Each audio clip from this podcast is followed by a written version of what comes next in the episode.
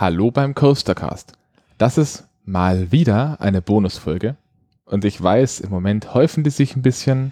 Das dürfte sich aber in nächster Zeit ein klein wenig bessern. Der Grund dafür ist ganz einfach. Winter is coming.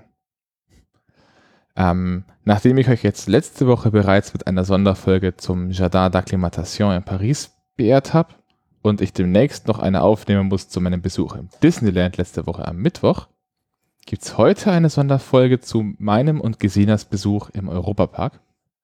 Da waren wir in dieser Woche am Montag und Dienstag, also am 23. und am 24. September 2019. Hallo Gesina. Hallihallo. Ihr hört mich mal wieder. Diesmal bin ich Ollis Begleitung. Beim letzten Mal musste er leider alleine gehen. So, beginnen wir einfach mal mit den grundlegenden Dingen. Ähm, die Reise in den Europapark war jetzt schon länger geplant. Ich meine, der Europapark ist einfach mit einer der Parks in Deutschland. Meistens nur genannt gleichzeitig mit dem Phantasialand und vielleicht Disneyland in Paris, aber das ist nicht so ganz Deutschland. Hm. Preislich doch eher gehoben, gerade was das Essen angeht. Nicht nur das Essen. Wir haben uns jetzt in Rust selbst über Airbnb eine kleine ein kleines Einzimmer-Apartment angemietet für drei Nächte, sind am Sonntag mit der Bahn angereist, was geht, aber für die Distanz eine recht lange Fahrt ist. Naja, du untertreibst ein bisschen. Ein bisschen Odyssee ist es ja doch. Naja, wir hatten, wie war das? Ähm, äh, vom, also zum nächsten, nennen wir es mal größeren Bahnhof sind es mindestens zwei Zwischenhalte. Und zwischendurch braucht man eine Busfahrt. Ja, gut, man muss, man muss nach Rust mit dem Bus fahren. Oder man läuft, es dauert ungefähr eine Stunde. Genau, also man hat hier, nennen wir es mal den Nachteil, dass es vielleicht verkehrstechnisch mit der Bahn nicht wunderbar angebunden ist. Dafür ist es schön mehr oder weniger am Popo der Welt. Das heißt, der Park ist einfach mal riesig. Wir haben uns dann am Sonntag auch noch die Zeit genommen, einen Spaziergang zu machen und auch einmal um den Park herumzulaufen. Ähm, von meiner Seite vor allem deswegen, weil, glaube ich, Gesina Schwierigkeiten hatte, sich die Größe des Parks tatsächlich vorzustellen. Ich habe ihr vorher immer nur gesagt, es ist größer als das Phantasialand, es ist größer als der Hansapark. Wie viel größer war es denn? Tatsächlich ist das schwierig abzuschätzen, weil wir um den Hansapark und das Phantasialand nie außen rumgelaufen sind. Ähm, es hat sich tatsächlich einfach größer angefühlt, von innen allerdings. Also das ist jetzt eine Einschätzung von dem Parkbesuch selber. Das Außenrum war gefühlt sehr kurz. Also er hat, nennen wir es mal, wenig Außenoberfläche. Was aber super schön war, waren vor allem die Hotels. Da können wir gleich nochmal was dazu sagen. Genau. So, wie sah jetzt der Besuch selber aus? Wir sind am Montag früh hin. Der Park öffnet um neun. Anders als bei vielen anderen Parks in Deutschland ist es so, dass bei denen, äh, dass im Europapark die Attraktionen und der Park gleichzeitig öffnen. Zumindest ist das eher die Regel. Das heißt, sie machen um neun, neun Uhr die Tore auf und spätestens eine Viertelstunde später haben eigentlich die meisten Attraktionen auch geöffnet. Wir haben uns dafür entschieden, dass wir uns direkt ein Zweitagesticket kaufen. Das Modell hierbei ist, Zweitagesticket gilt über die Saison und man hat nach dem ersten Besuch eine Woche Zeit, um den zweiten Besuch einzulösen. Falls einem zwei Tage Freizeitpark am Stück also zu schwer sind, dann kann man auch ruhig hierher fahren, an einem Tag ein Zweitagesticket kaufen, einlösen, danach ein oder zwei Tage langweiligen Urlaub machen, zum Beispiel Freiburg anschauen, im Schwarzwald wandern oder was auch immer und danach den zweiten Tag des Zweitagestickets im Europapark einlösen. Was übrigens alles sehr, also der langweilige Teil, den du erwähnt hast, wäre sehr empfehlenswert, haben wir nur diesmal nicht mit dran gehängt. Und ich fand die zwei Tage auch sehr angenehm, einfach weil man gefühlt, weil es einfach eine durchgängige Immersion war und nicht mit einer längeren Pause, wo man dann doch zwischendurch verabschiedet hat. Da kommt vielleicht noch dazu, ähm, was man wissen muss, äh, dass wir eine, nennen wir es mal, einen Plan für den Aufenthalt, also beziehungsweise für den Besuch hatten.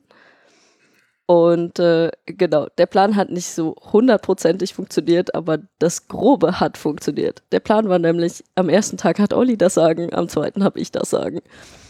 Also eigentlich sah der Plan ganz am Anfang ein klein wenig anders aus. Meine Ansage war, wenn wir in den Europapark gehen, dann möchte ich zuerst meine Counts machen. Und ich möchte insbesondere die großen Achterbahnen fahren und zwar ohne großes Olli, guck mal, das ist so schön, wollen wir da jetzt nicht sofort rein. Und wenn wir das gemacht haben, dann können wir es einigermaßen ruhig angehen lassen. Das war meine Ansage am Anfang. Das hat Gesine dann irgendwann ein bisschen umgemünzt. Äh, ich weiß nicht, das war zumindest der praktisch, also die praktische Umsetzung der Sache. Witzigerweise ähm, hat es nicht ganz so funktioniert, wie Olli sich das vorgenommen hat, aber dazu gleich, wenn wir wirklich in den Park reingegangen sind. Kurze Zwischenfrage. Sollen wir den Hörern schon spoilern, ob wir alle geschafft haben oder? Nein. Gut. Also, ähm, der Aufbau ist ähnlich wie bei den meisten anderen Freizeitparks auch. Großer Parkplatz, den wir jetzt selber nicht gesehen haben. Solltet ihr am Parkplatz sein, empfehle ich euch, bevor ihr vom Parkplatz aus über den Bach geht, einmal noch nach rechts abzubiegen. Da kommt man dann nämlich in den Bereich, an dem Silver Star, also ähm, im Wesentlichen das Aushängeschild des Parks über den Parkplatz hinweg gebaute große Achterbahn, die eigentlich nur rauf und runter fährt. Äh, da kreuzt sie den Fußgängerweg und an der Stelle kann man auch ein, zwei wunderschöne Fotos machen, weil das die einzige Stelle ist, wo die Bahn einmal relativ nah am Boden sich ein bisschen hin und her schlängelt. Das war unser erster touristischer Haltepunkt ähm, auf der Rundtour um den Europapark drumherum. Und ich konnte es am Anfang nicht so richtig glauben, okay, wie bitte? Sie bauen die Achterbahn über den Parkplatz? Es ist aber gar nicht mal so ungewöhnlich. Ich meine, da ist halt Platz. Genau, als ich es dann gesehen habe, hat es schon irgendwie Sinn gemacht und ich fand es sehr cool und ein bisschen schade, dass wir nicht mit dem Auto da waren. Allerdings, naja, nein, eigentlich nicht. Dann kommt die Taschenkontrolle. Ein ziemlich großer, weitläufiger Vorplatz mit fantastischer Vormusik. Dann die Kassenhäuschen, an denen man auch, wenn man ein Ticket hat, vorbeilaufen kann. Da stehen auch nochmal Ticketautomaten, an denen man sich sein Ticket ziehen kann. Dann kommt ein weiterer Vorplatz, auf dem nicht mehr so viel Zeug ist. Und von da aus geht es dann durch den Haupteingang oder einen der beiden Seiteneingänge, die je nach Besucherandrang geöffnet sind oder nicht, durch die Drehkreuze in den Park. Ganz witzig, ähm, auf dem Hauptplatz, wo nicht mehr so viel Zeug ist, ist auch die Information. Und wenn man in Rust irgendwo unterkommt, bekommt man eine Meldebescheinigung. Eine Gästekarte. Gäste. Also man macht hier ganz normal seine äh, Übernachtungsmeldung. Da gibt es dann diese klassischen Gästekarten, dass man Gast in Rust ist. Ähm, und am Europapark an dieser Hauptinformation außerhalb des Parks kann man mit dieser Gästekarte einmalig sich ein kleines Präsent abholen. Das war wohl früher mal ein Becher. Wir haben einen Turnbeutel bekommen. Ich habe im ersten Moment gedacht, voll cool, viel besser als ein Becher, weil wir hatten schon einen Becher. Und dann haben wir gesehen, dass Wodan nicht drauf ist. Also eins der Aushängeschilder, achterbahntechnisch vom Park aktuell. Dann haben wir spekuliert, warum nicht Ollis Theorie ist. Meine Theorie ist, dass sie diese Beutel vor einiger Zeit noch verkauft haben und aus dem Programm genommen haben, weil Wodan nicht drauf ist. Dafür haben wir jetzt zumindest die anderen Flaggschiffe drauf und zwei knuffige Mäuse. Passt. Es war kostenlos. Also. Witzige Idee. Man, man geht durch das, durch, den, durch das Tor, landet in der Hauptstraße oder in der, im deutschen Themenbereich, in diesem Fall ähnlich wie im Phantasialand, eine Hauptstraße, ein bisschen im Stil von Berlin. Äh, was wir an der Stelle gemacht haben, ist, wir sind von deinem Plan abgewichen. Mein Plan wäre erstmal gewesen, zu gucken, was die Schließfächer kosten. Ob es Tagesschließfächer gibt und was die kosten. Es gibt Schließfächer, Kostenpunkt 1 Euro pro Schließfach, allerdings einmalige Schließung. Das heißt, das haben wir verworfen.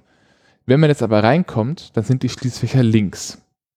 Und dem geneigten Europapark-Besucher, der sich diesen Podcast vermutlich nicht antun wird, könnte auffallen, dass sich links auch eine der neueren Attraktionen verbirgt, nämlich das Voletarium, mit zu diesem Zeitpunkt sage und schreibe 10 Minuten Wartezeit.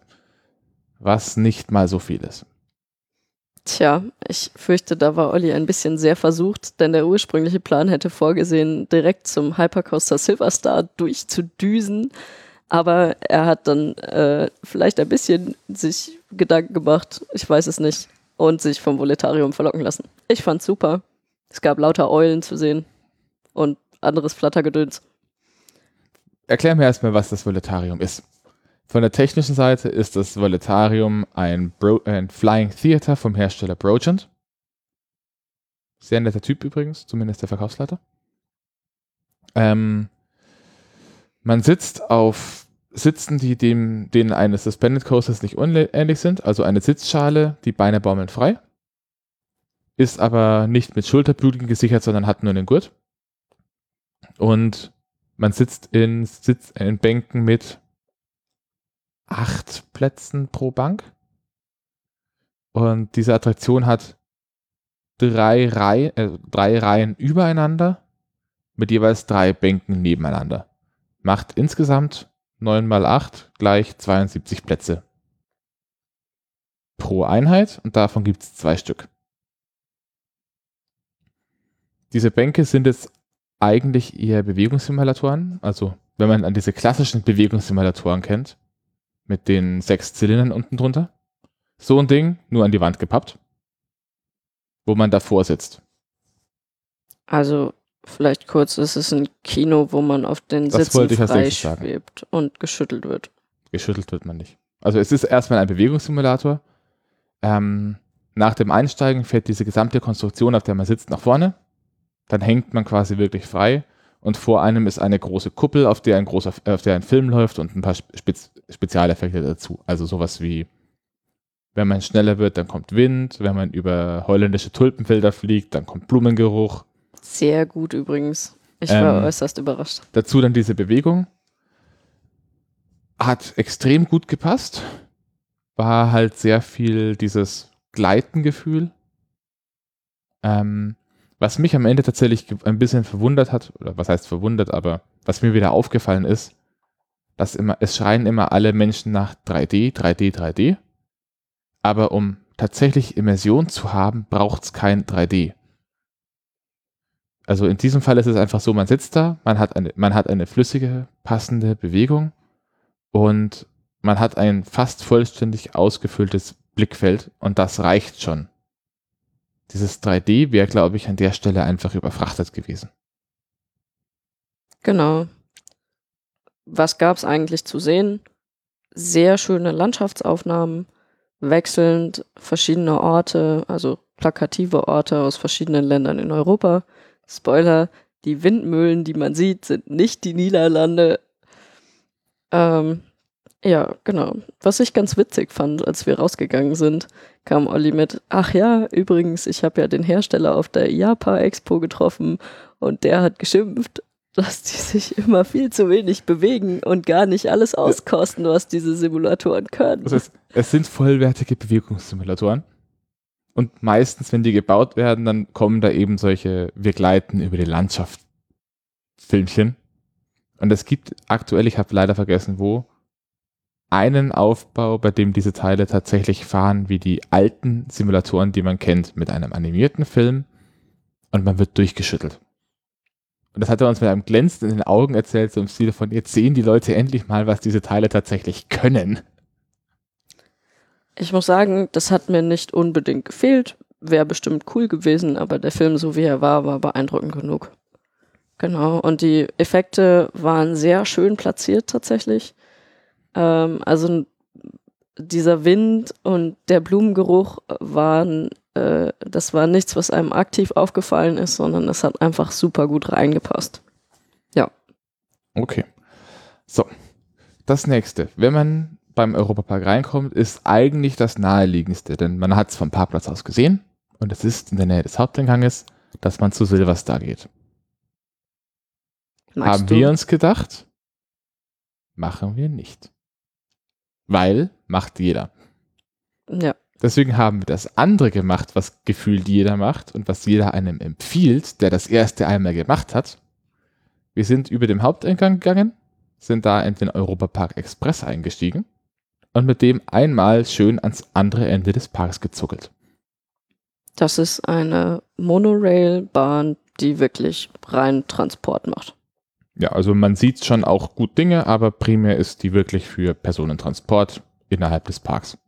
Den Katastrophentourismus, den du mir versprochen hattest, gab es allerdings nicht zu sehen. Ja, da gab es ja nichts mehr zu sehen. Ja, genau. Vielleicht zur Hintergrundinfo letztes Jahr. Letztes Jahr? Letztes Jahr hat in Europapark ein Teil des skandinavischen Themenbereiches gebrannt. Und die zwei oder drei Tage danach war dieser Europapark Express. Ähm, oder war es der oder war es die normale Monorail? Ich bin mir gerade gar nicht mehr sicher. Nee, Ha. wenn man über den Zaun gucken konnte, dann muss es der Express gewesen sein. Nein, das war die Monorail. Die fährt nämlich direkt an Skandinavien entlang. Es gibt noch mal eine zweite Monorail, die nicht der Express ist. Okay, beenden wir die Geschichte. Ja. Man konnte von einer der Transporteisenbahnen direkt in den verbrannten Teil gucken und die Bahn hatte die längsten Wartezeiten im ganzen Park die nächsten zwei Tage lang. Okay, mit dem Ding sind wir dann einmal über den Park, langs nach hinten und sind in spanischen Teil wieder ausgestiegen. Dazu muss man wissen, der Europapark heißt nicht ohne Grund Europapark. Die Themenbereiche, äh, da reden wir später drüber, ob man sie Bereiche nennen kann, aber die Themenbereiche sind gegliedert nach europäischen Mitgliedstaaten. Natürlich Meistens. nicht allen und meistens, aber das ist so das Grundkonzept. Genau. Also Griechenland. Raus, rum. Und das erste, was man dann sieht, ist Atlantika. Atlantica Super Splash. Das ist ein Quasi-Count. Es ist eine Wasserachterbahn. Eine recht witzige. Wem, wen, wer, wer nicht weiß, warum das ein Quasi-Count ist, der möge sich die Folge mit Matthias über Achterbahnen nochmal anhören. Ähm, ist nicht ganz, ganz so klar, ob das eine Achterbahn ist, aber man sitzt in großen Booten, vier Plätze, Plätze nebeneinander. Wie viele Reihen? Vier oder fünf? Vier, glaube ich. Vier Reihen hintereinander. Lifthill hoch, oben eine Drehscheibe, eine volle Drehung, dann nochmal eine Vierteldrehung. Rückwärts einen kleinen Dip runter und wieder rauf.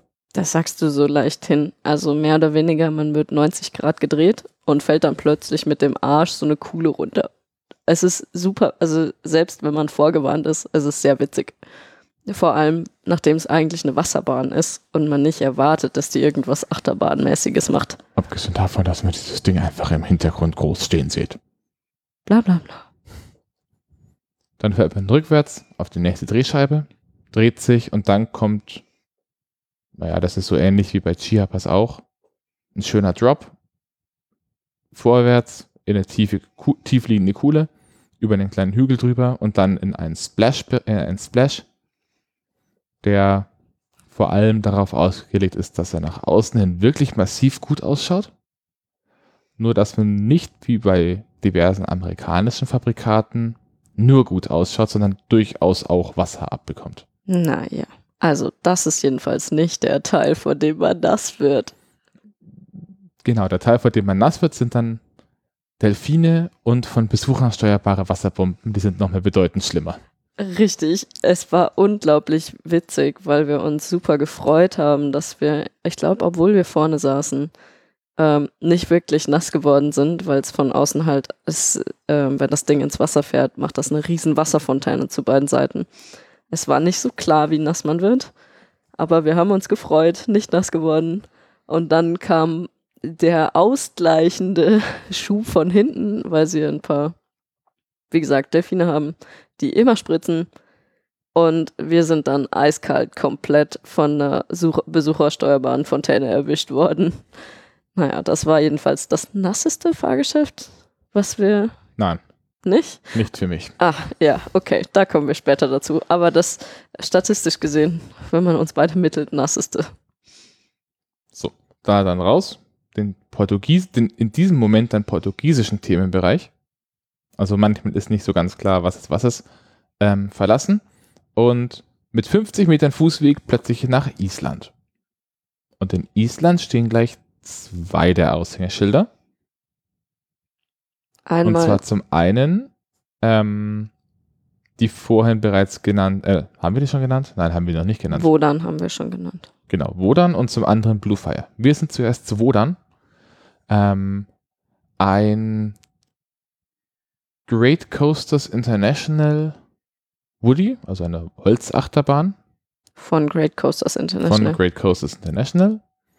Ähm, wie die meisten Holzachterbahnen schnell, laut, rau. Und ich glaube, ich bin verliebt.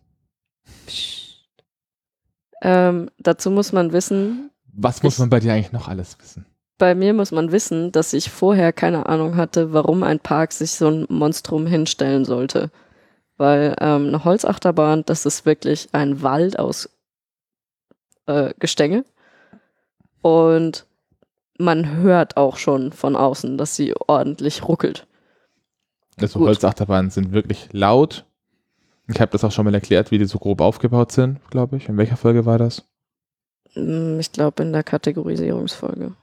Also bei Holzachterbahnen, bei klassischen Holzachterbahnen sieht das so aus, dass man anstatt einer normalen Schiene hat man verschiedene Bretter und die werden dann aufeinander gelegt.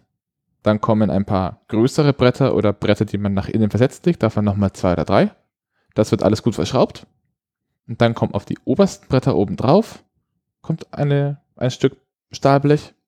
Auf die Innenkante von diesen versetzten Brettern kommt ein Stück Stahlblech und auf die Unterseite kommt ein Stück Stahlblech.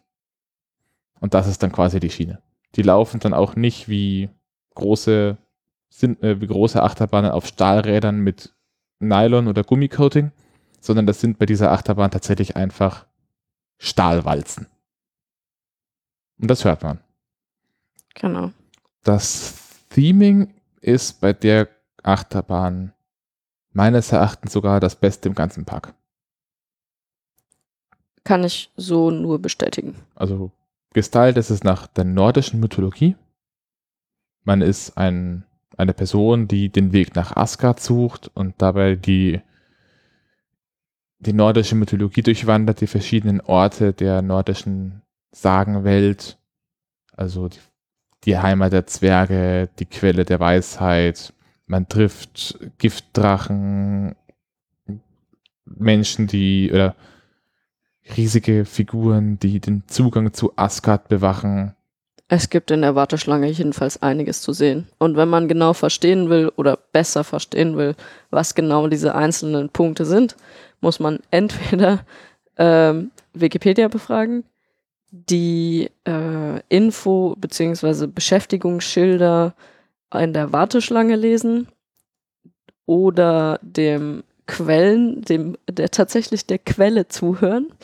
Ähm, oder äh, durch den Inforundgang außerhalb der Warteschlange im äh, Bereich um Wodan folgen. Alles sehr interessante Infoquellen und ich empfehle auch, sich mal die Zeit zu nehmen, da wirklich durchzu, sich durchzuforsten. Letzten Endes hat man es dann geschafft, ist an diesen ganzen Gefahren vorbei. Steht, Recht düster gethemed. ja, viele Felsgänge.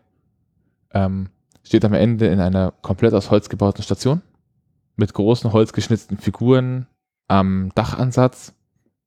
Ab und zu rauscht auch mal einer der Züge oben quasi Galer äh, an so einer Art Galerie vorbei.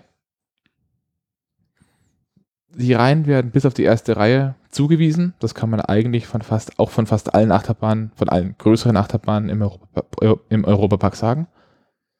Bei den meisten Bahnen werden die Reihen zugewiesen, wenn ein entsprechender äh, Andrang an Personen erwartet wird. Ähm, wir haben uns jetzt bei Wodan bei der ersten Fahrt für die erste Reihe angestellt. Schlicht und ergreifend deswegen, weil da nur sechs Leute in der Reihe standen. Willst du, nennen wir es unsere Wodan-Geschichte, jetzt schon durchgehen? Okay. Also erste Fahrt, erste Reihe. Zweite hab- Fahrt. ich- ich- Erste Reihe. Zweite Fahrt, erste Reihe, nein. Doch, wir sind die ersten zwei Male, weil es so kurz war, in die erste Reihe gegangen. Ich dachte, beim zweiten Mal waren wir zweite oder dritte. Nee. Auf jeden Fall waren es in Summe sechs Fahrten. Wir haben noch, also auf zwei Tage. Wir haben noch später noch versucht zu kämpfen, in die letzte Reihe zu kommen. Das hat so nicht geklappt. wir haben es dann ganz zum Schluss bei der letzten Fahrt des zweiten Tages, das tatsächlich die vorletzte Fahrt eines Zuges an diesem Tag war, noch geschafft, irgendwie in die vorletzte Reihe zu kommen. Genau, das heißt, wir wissen jetzt ziemlich gut, wie es vorne so läuft, wissen auch, wie es in der Mitte läuft und am Ende auch, zumindest jetzt von heute noch, wie die letzte Reihe so läuft. Und dieses Ding läuft gut. Läuft, kann man so zusammenfassen. es Ähm, läuft. Viel Airtime, viele schöne Kurven und Umschwünge. Mir persönlich haben die vorderen Reihen besser gefallen, weil sich die Art der Airtime, also die Kraft an sich und wie lange man aus dem Sitz gehoben wird, zwischen vorne und hinten wenig unterscheidet. Was sich aber durchaus ändert, ist, wie schnell man von links nach rechts umgeworfen wird und das ist vorne bedeutend angenehmer als hinten. Also vorne ist es mehr so ein mit dem Zug mitfallen, hinten hat man den Zug in der Seite. Mm, Ja, kann ich so bestätigen. Was ungewohnt war, weil normal ist es hinten einfach so, dass du stärker gezogen wirst. Das Und- hast du schon öfters erklärt. Ja, weiß nicht. Und vorne kriegst du aber auch oft gut Airtime, weil du ja dahinter Das hat, da hatten wir eine längliche Diskussion. War witzig. Gut, ähm, damit ihr wisst, über was wir uns so in Parks unterhalten. Sowas wie Airtime etc. Genau. Ja, äh, ich würde gern an der Stelle noch erwähnen, dass das Ding einfach verdammt gut aussieht. Und zwar jetzt unabhängig vom Theming. Ich habe heute gelernt, warum Holzachterbahnen was sind, was man durchaus in den Park stellen kann. Das hast du vorhin schon gesagt. Nee, ich habe nicht gesagt, warum. Und zwar, genau, das Ding sieht einfach verdammt gut aus. Und zwar auch während der Fahrt. Also man fährt durch diese Holzgestänge durch. Und zwar nicht irgendwie, sondern der First Drop ist, dass du unter dem Lift durchfährst, durch ein Tor aus Holzgestängen. Und das machst du eigentlich dann die ganze Zeit immer wieder. Also, es, Sie sind halt was. massiv. ich mag Holz. Mag Du magst auch, auch Buntsandstein. Ja, den hatten sie Ähm, heute nicht so viel. Am Ende, nach dieser Fahrt, also wie ich gehe jetzt so ein bisschen den Tag durch, macht dann aber die Fahrgeschäfte immer auf einen Schwung. Das ist eher so als Denkstütze für uns, dass wir sagen, was wir danach dann gemacht haben. Also nach der Fahrt mit, mit Wodan sind wir raus. Die Stadt, die, die Dorfzeile in Island runtergeschlendert und am anderen Ende wartet Blue Fire. Oder wie er offiziell heißt, ähm, Blue Fire Mega Coaster powered by Gazprom. Glaub schon. Oder in Cooperation with? Nee, Ich glaube, powered by. Egal. Gut. Das ist auch das einzige Mal, dass, ich, dass wir den Namen dieser Firma heute nennen, sonst haben wir ein Problem mit Werbung. Ja, oder damit, dass wir Sponsoring nicht mögen, aber dazu später. Ich würde gerne den Hörern eine Hausaufgabe mitgeben an der Stelle. Ähm, versucht mal bis zum Ende herauszufinden, was unser Liebling war. Gut, weiter. Ich glaube, bei mir ist das schon ziemlich klar. Psst. Ach stimmt, du hast es schon gespoilert. Ähm, also, Blue Fire gethemed nach hm, einer isländischen Landschaft, in der Erdgas abgebaut wird, mit einem großen Propagandazentrum am Anfang. Nein, das hatte nichts mit Island zu tun. Sibirisch. Es war explizit die Rede von Sibirien in dem Propagandazentrum. Ja, im Propagandazentrum. Ja, also Aber es ist diese Achterbahn, die von einer russischen Firma bezahlt wurde, steht im isländischen Bereich. was uns ab und zu verwirrt hat, weil man hat überall tatsächlich schönes Theming, muss ich sagen. Also in dem, wenn man so durch den Propagandabereich durchgeht, man ist gut unterhalten mit irgendwelchen ganz gut gemachten Filmen, rundum Kinos und so weiter. Ähm, kommt dann da raus und hat wieder einen Island-Mülleimer. Dann hat man eine recht lange, unüberdachte Strecke. Ich empfehle diese Bahn, glaube ich, nicht, wenn das Wetter mörderisch heiß ist. Das Schöne an der Strecke ist, sie läuft komplett parallel zum Launch-Track. Okay, dazu später, also zum Theming noch kurz. Äh, man kommt in eine auch wieder sehr schön gethemte Halle, irgendwie lauter. Ich habe keine Ahnung, ob man den Krimskrams wirklich für Ölabbau braucht, was das auch immer. waren Pumpen, Fässer. Elektromotoren, Fässer, Kabeltrommel. Also es ist schon, das sind schon Dinge, die man bei erdarbeitsähnlichen Dingen verwendet. Genau. Und ein Island-Mülleimer. Und ein Island-Mülleimer. Ja, genau, so viel dazu, wie gut das in, dieses, in den Island-Bereich passt.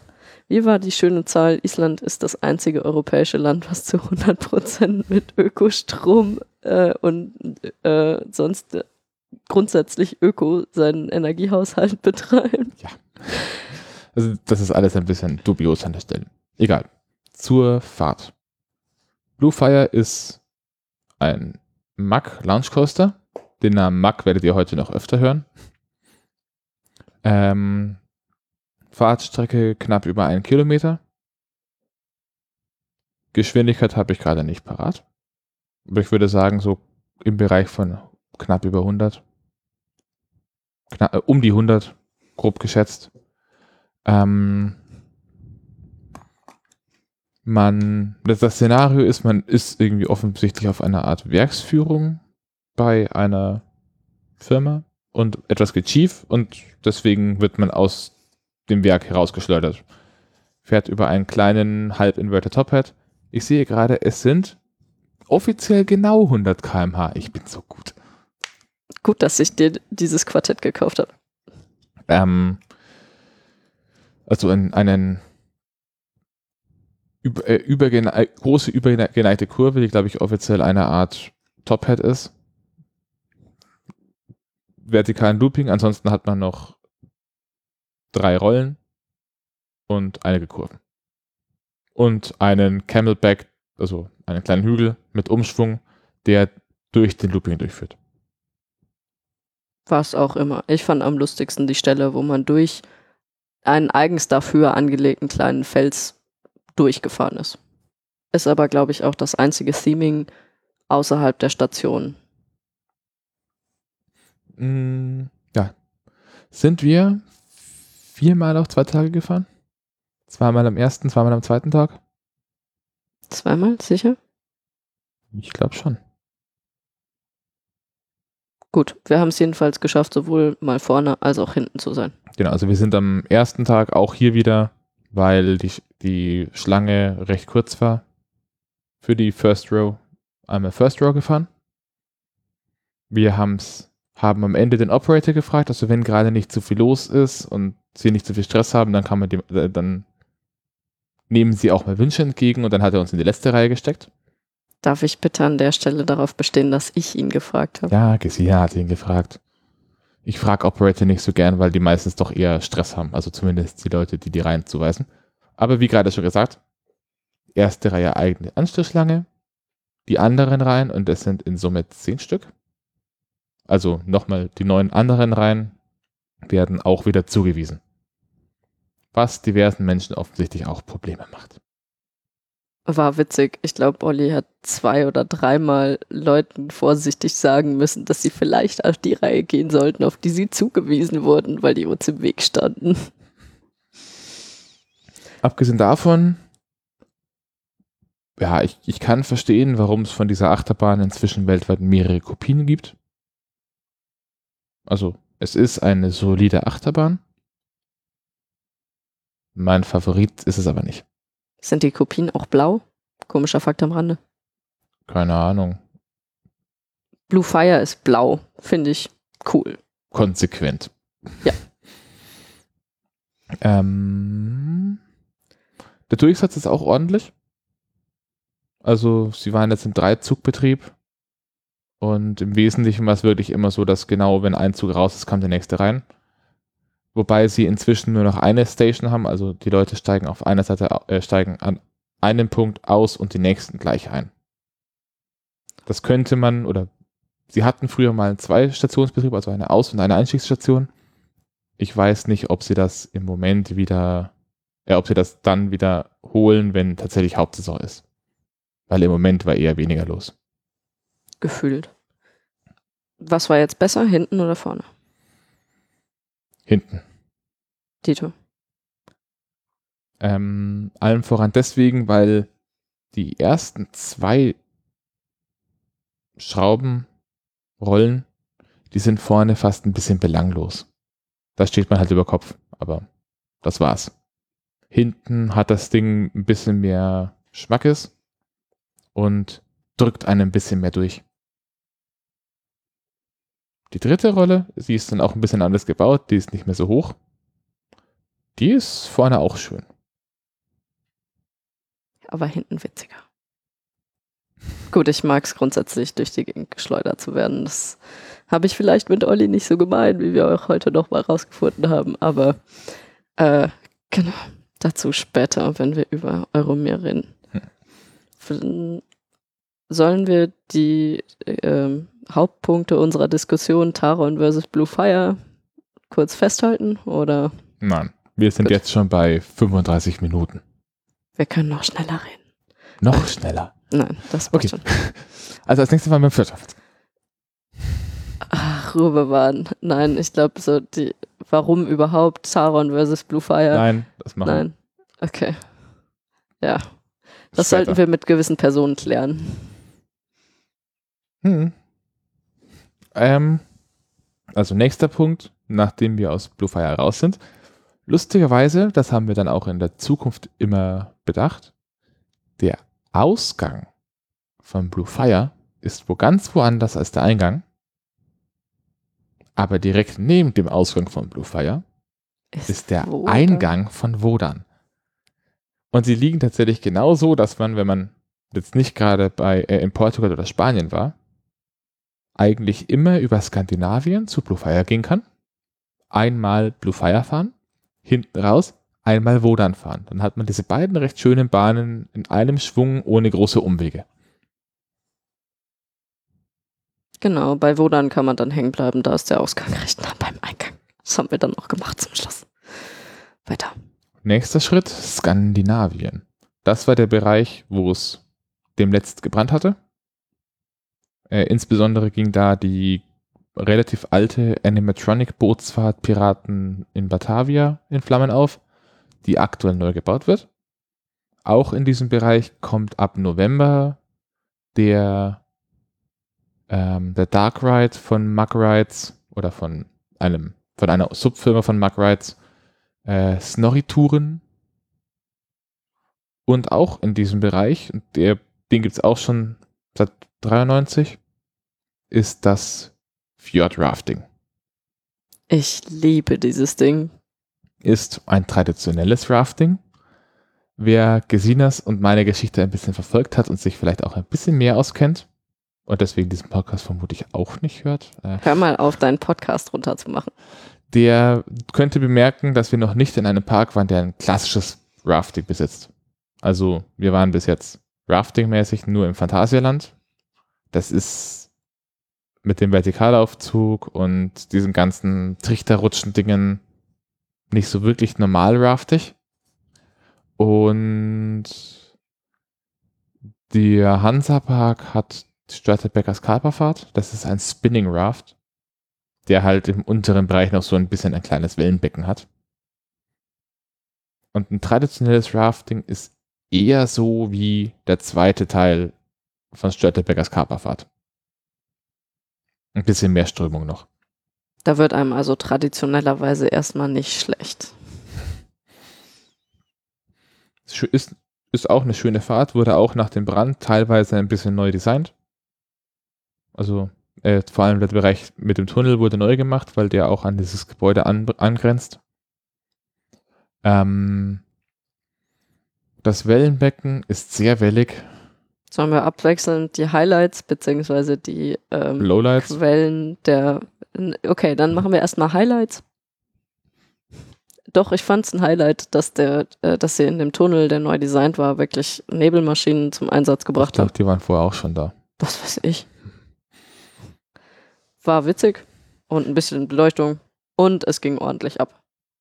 Also wir hatten äh, in, in dem Wellenbecken muss man ein bisschen, ich sag's mal, ich sag's mal aufpassen. Die machen da gut Wellen und bei jeder Fahrt, die wir hatten, das waren zwei Stück, einer an jedem Tag, äh, hatten wir einmal den Fall, dass plötzlich aus irgendeiner komplett unvorhersehbaren Richtung eine Riesenwelle das Boot trifft. Und je nachdem, wie das Boot dann gedreht ist, trifft es entweder einen der armen Mitfahrer oder einen selbst das ist dann wirklich so, dass da einfach hinter dieser Person eine Wasserwand steht und ihm auf den Rücken fällt. Mega witzig. Und jetzt stelle man sich vor, dass da keine Person sitzt, sondern stattdessen an dieser Stelle der Einstieg ist. Dann hat man eine Wasserwand, die sich in ihrer ganzen Pracht in alle Richtungen ins Boot verteilt. Ja, hauptsächlich in die Schuhe. Aber ähm, ich glaube, man kann ganz gut sagen, allein für dieses Wellenbecken lohnt sich ein Poncho. Aber Olli und ich haben abgestimmt und festgestellt, nur die Harten kommen in den Garten und sind immer ohne Poncho gefahren.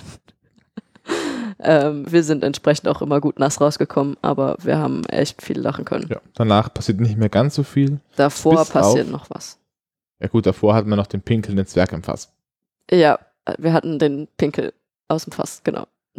Der pinkelt wirklich ziemlich gut und trifft mit, das ist ein Fass, ähm, einfach eine Wasserquelle, die über dem Boden aufgehängt ist und sich nach rechts und links bewegt und mit sehr hoher Genauigkeit immer die Boote trifft und du kannst so gut wie nicht ausweichen. Dann kommen Wasserstrahlen aus, äh, verschiedene Wasserstrahlen von oben und du wirst einfach wir, sacknass. Wir sollten jetzt doch mal ein klein bisschen Gas geben und uns nicht mehr so an diesen, an diesen Details aufhängen.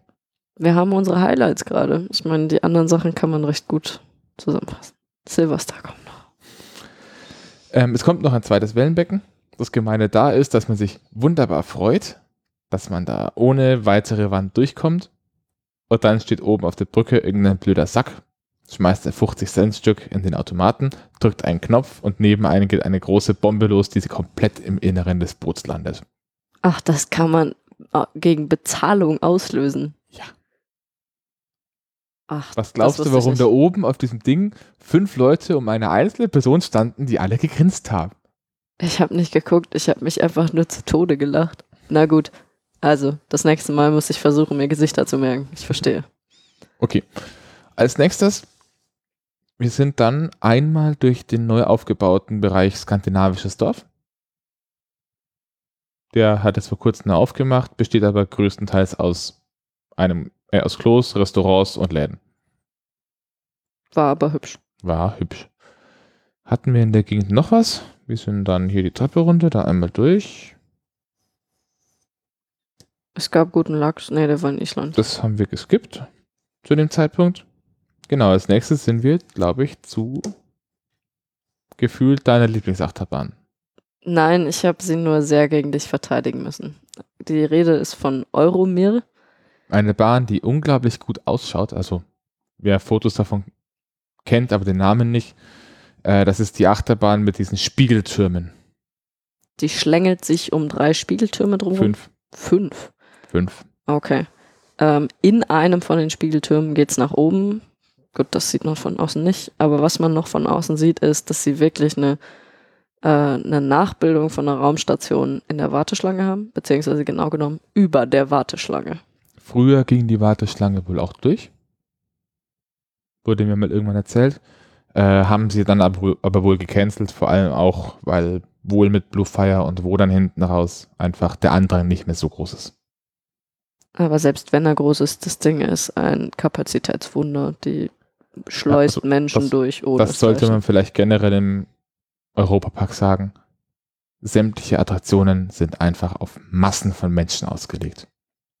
Es gab keine Kapazitätskatastrophen.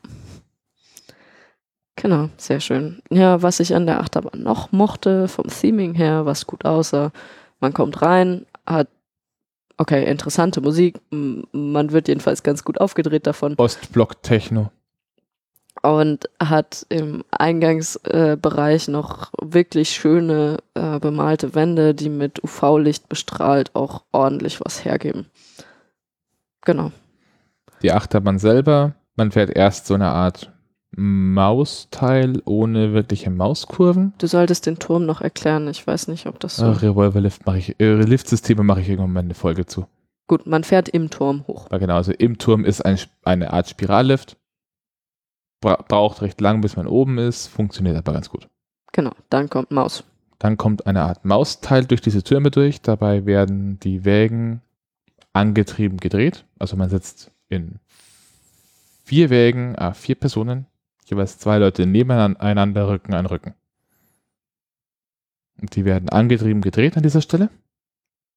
Und am Ende kommt man so zum Halten, dass die Personen, die in der Station nach vorne geschaut haben, nach hinten gucken. Und die Leute, die in der Station nach hinten geguckt haben, nach vorne schauen. So beendet man diese Mauskurven. Tatsache. Ist mir gar nicht aufgefallen, dass man die Richtung wächst, oder? Nein, während der Doch. Fahrt meinst du? An, genau, also während der Fahrt noch. Ja. Nachdem man diese Mauskurven beendet hat.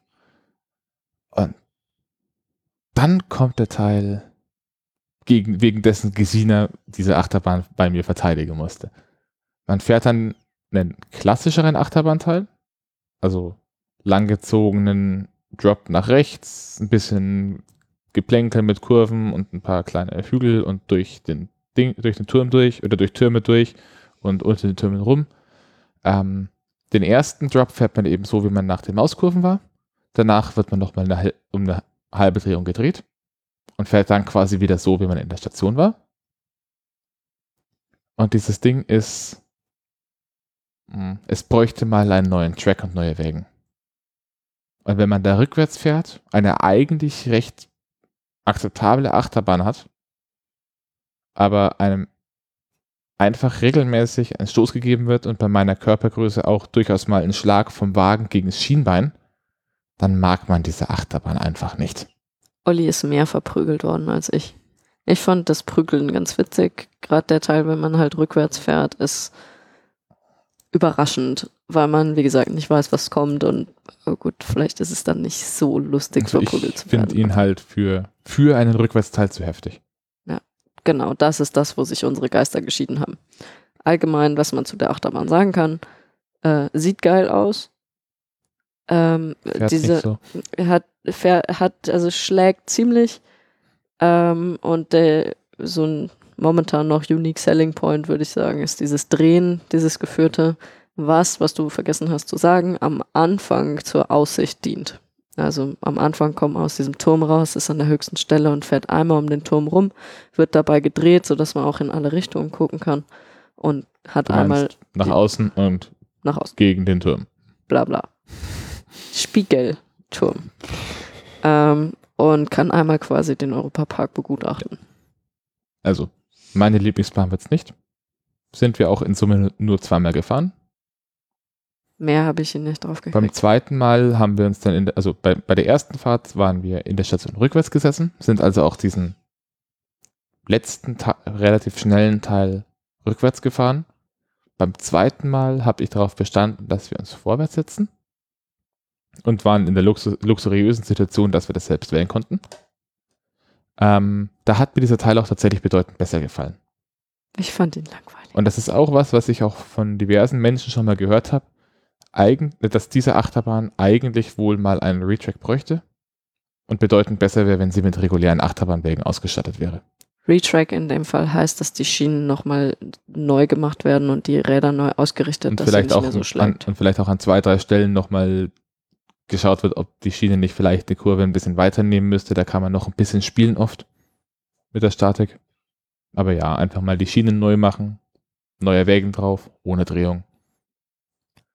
Das ist Euromir. Ob ihr sie nur fahren wollt oder nicht, schaut euch zumindest die Raumstation im Anstehbereich an. Dazu müsst ihr euch nicht anstellen. Das haben wir auch gemacht. Das ist eine sehr schöne Ausstellung. Auch wenn da an vielen Stellen noch von der originalen Mir die Rede ist, wo die gerade angeblich fliegt, obwohl die schon vor ziemlich langer Zeit irgendwo über dem Pazifik verglüht ist. Finde ich, macht das Ganze ein bisschen authentischer. So, dann sind wir durch den restlichen russischen Themenbereich ein bisschen durchgelaufen. Der ist auch nicht so groß dann. Am Ende biegt man einmal links ab und kommt nach Griechenland. Poseidon. Genau, da, sind, da stehen zwei Achterbahnen wieder. Die beide mit P anfangen. Beide mit P anfangen. Die eine heißt, Moment, wo ist Griechenland? Wie heißt die jetzt offiziell? Pegasus und Poseidon. Ja. Ich wollte wissen, ob sie nur Pegasus heißt oder ob da noch irgendwas mit Ritt, mit Ritt oder Flug des Pegasus davor kommt. Ähm, Pegasus ist auch, ah genau, Entschuldigung, zu Euromir noch. Euromir ist eine Achterbahn der Firma Mack. Pegasus ist auch eine Achterbahn der Firma Mack Rides. Es ist ein Muster erkennbar. Ähm, Familienachterbahn vom groben Fahr also nicht vom direkten Fahrtverlauf, aber von Größe und Fahrfiguren relativ ähnlich zu den großen Zierer-Coastern aus dem Legoland. Und fährt absolut schnuckelig. Ja. Sind wir zwar nur einmal gefahren, aber würde ich zumindest mit dem aktuellen Fahrverhalten den Zierer Achterbahnen jederzeit den Vorzug geben. Läuft wie Butter, schöne Fahrtstrecke, sehr schönes Design der Wegen. Und auch in dem Fall noch ein schönes Theming drumherum. Ja. Also die, man läuft durch so eine Ausgrabungsstätte, wo ein Opa seinem Enkel die Geschichte erzählt, wie im Griechischen war es Herakles? Herkules. Anderer Dude, nicht so wichtig. Geschichte von Pegasus. Genau, wie Pegasus entstand. Geboren wurde. Perseus. Richtig. Danach daraus und in die zweite, nämlich nach zu Poseidon. Man beachte, witziger Fakt nebenher, ich habe die beiden immer namentlich verwechselt, weil sie beide mit P anfangen und irgendwie griechisch heißen. Allerdings kann man sie in der Realität ganz gut äh, unterscheiden. Die eine ist nämlich eine halbe Wasserbahn, die andere eine Achterbahn. Also zur Wasserbahn. Zur Wasserbahn, im Gegensatz zur Atlantica Super Splash, die ja auch ein Wasser, eine Wasserbahn ist, hat die hier einen echten Achterbahnanteil mit Kurven und so.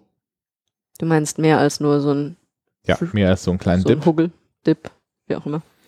Ähm, der Achterbahnanteil besteht zum Großteil aus langgezogenen Linkskurven, Die werden aber wo man zwischendrin ein bisschen runterfährt und danach wieder hoch in die nächste Blockbremse. Und man muss es vielleicht noch, also ich gehe jetzt mal auf eine technischere Seite. Nachdem diese Boote später schwimmen, ähm, Poseidon ist bedeutend älter als Atlantica. Nachdem diese Boote schwimmen und man äh, hat man ein paar Design Constraints beim Bau der Achterbahnschienen gehabt. Zum Beispiel, man möchte keine großen Wagenträgerställe aus dem Wagen rausstehen haben, wie man es normalerweise hat. Das heißt, ein klassisches Achterbahn-Layout mit Rohr, mit Rad von oben, Rad von unten, Rad von der Seite, fällt flach. Man braucht auf jeden Fall an der breitesten Stelle des Boots seitliche Führungsrollen. Weil wenn man schwimmt und man dotzt irgendwo dagegen oder man wird irgendwie in den Lift eingefädelt, dann will man das am besten mit Rollen machen. Ist auch normal bei so Wasserbahnen. Nachdem da aber sowieso schon Rollen sind, könnte man die ja als Seitenführungsrollen für den Achterbahnteil benutzen. Dann baut man unten ans Boot dran, für den Fall, dass mal zu wenig Wasser da ist oder auch für den, für den Teil, in dem man ins Wasser fährt. Da fahren eigentlich auch alle Wasserbahnen auch auf Rollen fallen danach erst ins Wasser runter. Ähm, da hat man auch die Räder schon unten, also nimmt man die als untere Räder. Führt dazu, dass dieses Ding an drei verschiedenen Stellen am Wagen Räder irgendwo rausstehen hat, also seitlich, nach unten und irgendwo noch nach oben.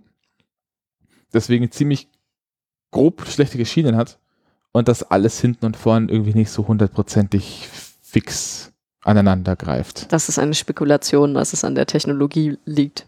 Es sieht jeden, die Schienen sehen jedenfalls lustig aus. Sehr vergleichbar mit der Bobbahn, zu der wir später kommen. Es sieht nämlich aus, als würde man in so einer Wanne fahren, statt auf, auf Schienen. Genau. Problem in der ganzen Chose ist, schlägt wie Hölle. Dieses Ding verprügelt dich wirklich. Also mehr als Euro mehr. Und das musste sogar Olli zugeben.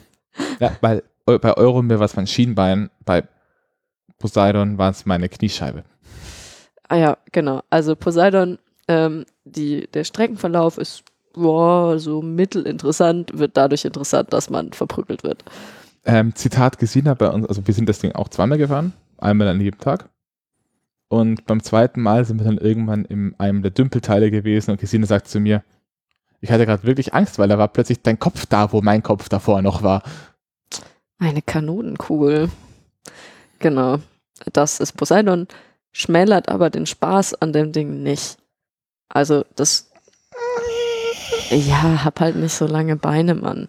Nein, also ich fand's sehr lustig. Ich komme mit Schlagen ganz gut klar. Ich werde meistens nicht so verprügelt wie Olli. Ähm, der Verlauf ist insofern wahnsinnig lustig, weil man im letzten Drop wirklich noch unter einer Brücke durchfährt, dann wieder auf einen kleinen Hügel hoch und dann ins Wasser. Also es ist schon schön gemacht. Und wenn man gegenüber der Station steht, sieht es einfach verdammt gut aus. Das wäre Also, der nächste Punkt. Dieses die Station ist ein Hammer. Die Station ist ein großer griechischer Tempel oder eine Tempelanlage. Und daran seitlich anschließend schließt sich an ein griechisches Dorf, wo auch die ganzen Restaurants sind.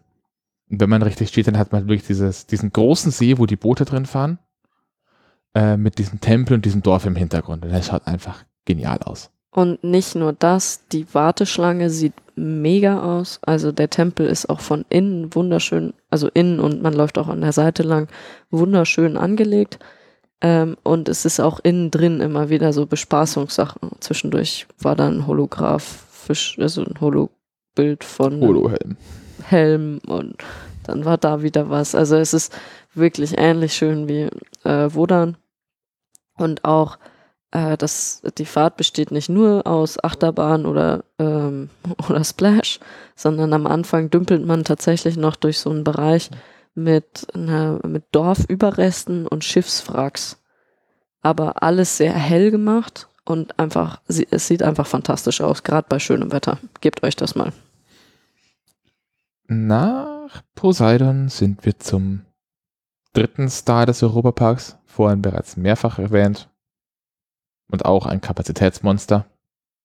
Silverstar. Der Hersteller hier. Bam, bam, bam, bam. Nicht Mack. Sondern Bollinger und Mabilat. Also die, die auch Black Mamba zum Beispiel gebaut haben. Dazu muss man wahrscheinlich wissen, dass ähm, die Betre äh, Parkbetreiber ein. Das wollte ich später sagen. Okay. Du darfst mir doch meinen schönen Spannungsbogen nicht kaputt machen. Ja, okay, aber warum? Okay, gut, dann später, warum kein Mack? Warum kein Mack? Ganz einfach, weil Mack damals so eine Bahn nicht bauen konnte. Das ist das, was ich sagen wollte. Ach so. Nein, du wolltest sagen, dass die Parkbetreiber. Die Bla, bla, bla, bla. Parkbetreiber wollten einen Hypercoaster. Ähm, und sie hätten ihn auch von der Mack bauen lassen, aber ging halt nicht. Was ist jetzt ein Hypercoaster? Äh, das habe ich mir von Olli erklären lassen. Das ist eine reine Höhenbeschränkung. Das heißt, in dem Fall Mehr als 200 Fuß Höhe. Also mehr als 200 Fuß Drop. Ja, Heißt knapp über 60 Meter oder über 66 Meter. Äh, bei Silverstar sind es 68 Meter und eine Höchstgeschwindigkeit von 128 km/h und eine Gesamthöhe, weil der First Drop nicht ganz auf den Boden geht, von knapp über 70 Metern. Wem diese Zahlen bekannt vorkommen, die sind exakt identisch zu Kernern. Obwohl es zwei komplett verschiedene Achterbahnen von verschiedenen Herstellern mit komplett verschiedenem Fahrverhalten sind. ja. Gut, willst du erst Theming oder erst Fahrverhalten? Mm, erst Theming. Du darfst. Gut, also tatsächlich hat das Theming mich am Anfang so ein bisschen verwirrt und am Ende fand ich es sehr, sehr gut gemacht. Ähm, es ist wieder eine Sponsored-Bahn. Das heißt, das Theming ist äh, gedrillt auf Mercedes AMG. Die ganze Geschichte ist, man ist halt gerade in Monaco, in Frankreich. ähm, in, Frank Nein, in Monaco. in Frankreich, in Monaco. Äh, Bei Frankreich in Monaco. ähm, auf einem Autorennen und äh, das ganze Theming dreht sich eben um Rennen. Cool daran, sie haben halt wirklich einen Rennwagen und ein äh, S- Secu- äh, Safety, Safety Car, Car. Safety Car. Safety Car da reingestellt, ein paar Infotafeln. Ähm, also Ein sehr modernes Stahl- und glaslastiges Gebäude. Genau, also das Stimming rundum, es passt einfach. Es ist wirklich auf dieses Rennen-Feeling gemacht. Einzig bisschen enttäuschend war die Station dann selber. Da war dann von dem Rennen nicht mehr so viel zu sehen, außer eben große Plaka Tier, äh, Plakate an den Wänden. Noch ist, das Beste ist einfach an dieser Stelle. Man hat dieses, diese große Halle. Die kompletten Ride Operator tragen Rennanzüge, also Bo wie Boxencrews. Sieht sehr cool aus. Sieht sehr cool aus. Das Ding hat zehn Reihen mit vier Plätzen nebeneinander, also wirklich große Züge mit viel, viel Menschen. Und oben über der, über der Ausfahrt hängt eine große Rennampel, die langsam die roten Lichter hochzählt, auf grün umspringt. Und was man in dem Moment erwartet, ist so ein Zup und der Zug ist weg. Und was passiert? Langsam setzt sich ein Radradantrieb in Bewegung und der Zug fährt mit Schrittgeschwindigkeit aus der Station. Genau. Olli hat sich jedes Mal weggeschmissen. Ich muss sagen, ich auch, nachdem er mich darauf aufmerksam gemacht hat. Aber hey, sie haben eine Ampel dahin verbaut. Für mich als Rennauto-Laie war ein bisschen zu wenig Hintergrundinformation. Ich habe dann immer auf Olipedia zurückgreifen müssen. Der von Rennen auch nicht so viel Ahnung hat und ziemlich viel spekuliert hat. Darauf wollen wir nicht eingehen. Ähm, genau, du hast mich jedenfalls gut unterhalten mit Hintergrundinfos dazu. Da könnte man sicherlich noch mehr gebrauchen. Also Wikipedia hilft sicherlich an der Stelle. Zum ja. Fahren. Ähm, wir sind viermal gefahren, auch wieder zweimal pro Tag. Auch hier wieder am ersten Tag war die First Row Queue recht kurz. Kurz? Kurz. Also sind wir beim ersten Mal erste Reihe gefahren. Dinge, die ich von dieser Bahn im Voraus gehört habe. Bing! Punkt 1. Ab dem ersten Drop wird's langweilig, denn dann fährt man quasi nur noch rauf und runter. Bing! Punkt 2. Die letzte Reihe ist bedeutend besser. Vorne bekommt man von der Bahn fast nichts Interessantes mit. Bing! Punkt 3. Habe ich vergessen. Nein, Punkt 3 ist, ähm, eigentlich geht's nur rauf und runter. Hatte ich das schon? Nein, ähm, im Vergleich zu allen anderen Hypercoastern in diesem klassischeren Layout äh, ist die Bahn, was Airtime angeht, extrem schlecht.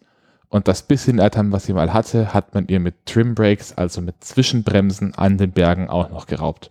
So viel zu dem, was du hörtest. Jetzt zu dem, was wir tatsächlich dazu sagen können. Ähm, wir sind erste Reihe gefahren, zuallererst. Wunderschön auf jedem Hügel exakt die richtige Menge an Floating Airtime. Also man ist wirklich über jeden Hügel wie bei einer Wurfparabel drüber gesegelt. Und ganz ehrlich, Airtime wird nicht langweilig. Olli ist jedes Mal raus und hat sich gefreut wie ein Schnitzel. Es war so süß. Genau. Und es ist auch nicht so, dass man einfach nur hoch und runter fährt. Erstens, ja. man hat ein, erstmal eine Wahnsinnsaussicht, möchte ich vielleicht dazu sagen. Ähm, Rhein, Rheintal, Kaiserstuhl, Schwarzwald im Hintergrund. Im, Macht was her. Nicht im Hintergrund, im Rücken. Bla bla bla, man kann sich ja auch umgucken. Genau, also erstens äh, ordentlich viel Aussicht, ähm, macht Spaß. Airtime macht Spaß und man hat nicht nur Airtime, sondern es geht auch ein bisschen um Kurven. Ja, ganz wenig. Ja, bisschen. Hat gerade so viele, gerade so viele Kurven, wie man braucht, um bei den entsprechenden Geschwindigkeiten diese Kurven zu schaffen. Ja, so, so viel zum Floating Air, zur Floating Airtime beim, äh, beim vorne sitzen. Die nächsten Fahrten hatten wir in Reihe 9, 10 und 9. Das ist hinten. Hinten. Genau, wir hatten, ja, wir sind doch auch in Reihe 12 mal, äh, 11 mal gesessen. Von Vorletzte. 10. Nein, 12 hat das Ding.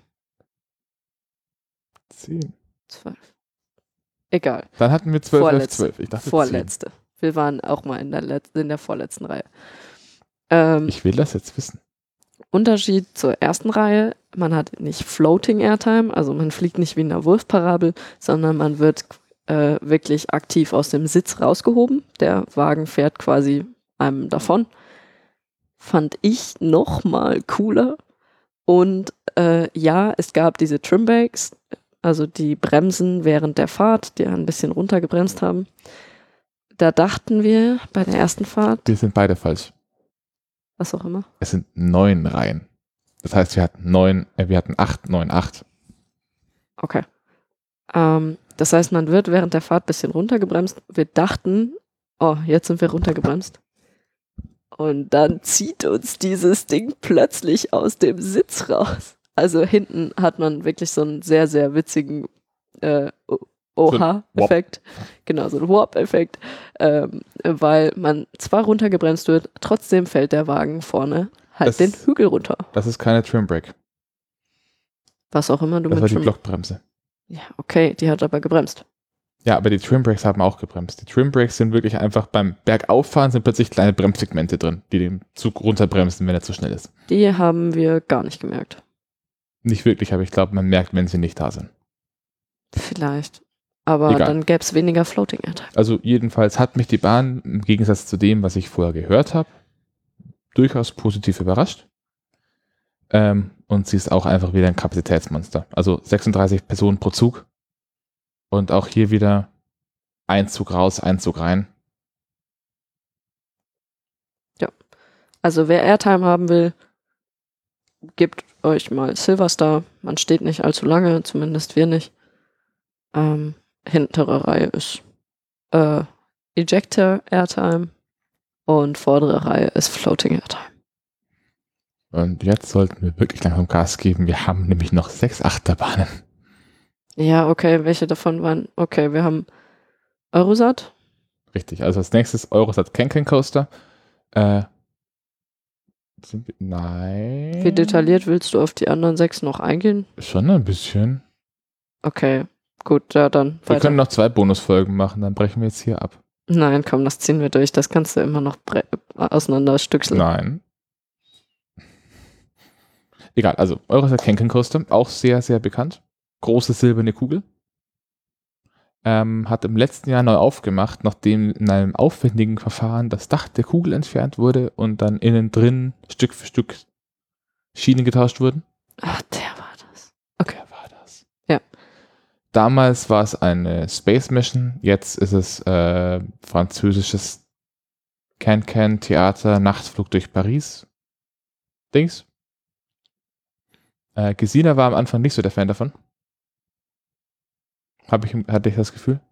Ich mag sie. Irgendwie. Ich mag sie tatsächlich auch. Also gut, da, der Eindruck mag aus der Diskussion Euromir, nicht Euromir gekommen sein. Aber ähm, der Eurosat Coaster ist vom Theming her einfach auch ganz super hübsch gemacht. Also man- Die man soll jetzt- Noch kurz dazu sagen. Wir kennen den alten nicht. Wir legen auch keine Wertung gegenüber der alten Version ab. Wir können die auch nicht vergleichen. Wir können nur den aktuellen Ist-Zustand namens Eurosat Kenken Coaster 2.0 validieren. Wie auch immer, natürlich kannte ich den nicht. Ich bin voll der Laie. Ja, also, ähm, ich rede jetzt nicht vom Theming vor der Station. Das war so, hm, ähm, ich rede vom Theming während der Fahrt. Da wurde ganz viel mit äh, UV-Licht gearbeitet und ähm, Farbeffekten durch fluoreszierende Farben, was wunderschön aussah. Also sie haben einfach ähm, wunderschöne Farbpassagen. An sich ist es ein Dark Ride, wo immer wieder mal angeleuchtete ele- oder leuchtende Segmente auftauchen, an denen man vorbei, durch die man durchfährt, etc. Also es ist echt Ähm, hübsch gemacht. Ich habe gesagt, ich hab gesagt, es ist in der Kugel, es ist tatsächlich einfach eine dunkle Achterbahn. Bis auf die beleuchteten Dinge Ja, also es ist nicht die Kugel, sondern in der Kugel. in der Kugel. Was wir da an der Stelle nicht gefahren sind, inzwischen gibt es da auch noch eine zweite Station und ein kompliziertes Drehtellersystem zum Tauschen von Zügen. Man kann da auch für einen fast schon unverschämt teuren Aufpreis auch diese Achterbahn in VR fahren. Die Werbung, die ich dazu gesehen habe, war nicht so hübsch wie das, was man ohne VR gesehen hat. Also weiß ich nicht, ob sich das lohnt, müsst ihr selber wissen. Das war Eurosat. direkt neben Eurosat, also da, man hat das so ein, an der Stelle so ein bisschen ein Achterbahn-Cluster. Also man hat den Griechi griechischen Bereich, äh, der bildet zusammen mit der Station von Silverstar und der französischen Achterbahn äh, und der Kenken Coaster so ein kleines V und in dem Keil innen drin stehen nochmal zwei Achterbahnen. Einer davon ist der, der, der Matterhorn-Blitz.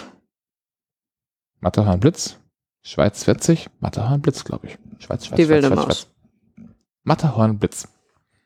Eine Mack wilde Maus, ähnlich wie die Anlage in, äh, eine Mack wilde Maus. Das muss das jetzt nicht Übrigens fort. kennt Can Can Coaster auch von Mack. Aber echt alt. Das war eine der ersten Achterbahnen mit. Genau. Aber der Matterhorn-Blitz auch. Ja, also Matterhornblitz, Mack, wilde Maus. Naja, Ähm, vom, vom Grundlayout ähnlich wie die wilde Maus auch in den Lego-Ländern. Unterschied nur kein Kettenlift, sondern ein Zwei-Gondel-Vertikallift. Was Ja. ganz witzig ist, weil man halt beim Hochfahren so ein bisschen zur Seite kippt, damit diese beiden Gondeln an, aneinander vorbeipassen. ja, das ist tatsächlich witzig. Ähm, ist harmloser als die wilden Mäuse, die ich kenne. Ich mag wilde Mäuse, weil sie wild sind. Also, wenn ich von einer Achterbahn erwarte, dass sie mich prügelt, dann sollen das Mäuse, wilde Mäuse sein. Die prügeln nicht so arg. Nennen wir es kindertauglich. dafür ist sie echt schön gethemed, also echt witzig gethemed. Man läuft halt durch so einen Schweizer Bauernhof mit lauter Animatronics. Genau. Und direkt daran im wohl mit schönsten Themenbereich, nämlich dem, dem, dem schönen Örtchen Wallis, die Schweizer Bobbahn. Oh, du, aber Griechenland und Italien machen echt Konkurrenz. Ja. Aber ja. Trotzdem, schöner, sehr schöner ähm, Themenbereich. Sehr enges, kleines Dörfchen mit echt hübschen Schweizer Häuschen. Und die Schweizer Bobbahn ist Eine Bobbahn. von Mack. Wow. Ähm, keine klassische Achterbahn, sondern eine Bobbahn. Man hat also eine ähm, etwas weiter gefasste Sch- Schiene. Also das ist, ähm, muss man sich auch so vorstellen, wie so eine Röhre, eine Halbröhre mit Anstoßen am Ende. Und die Wägen sind so gebaut, dass sie nicht nur nach vorne fahren können, sondern die haben unten dran drehbare Räder.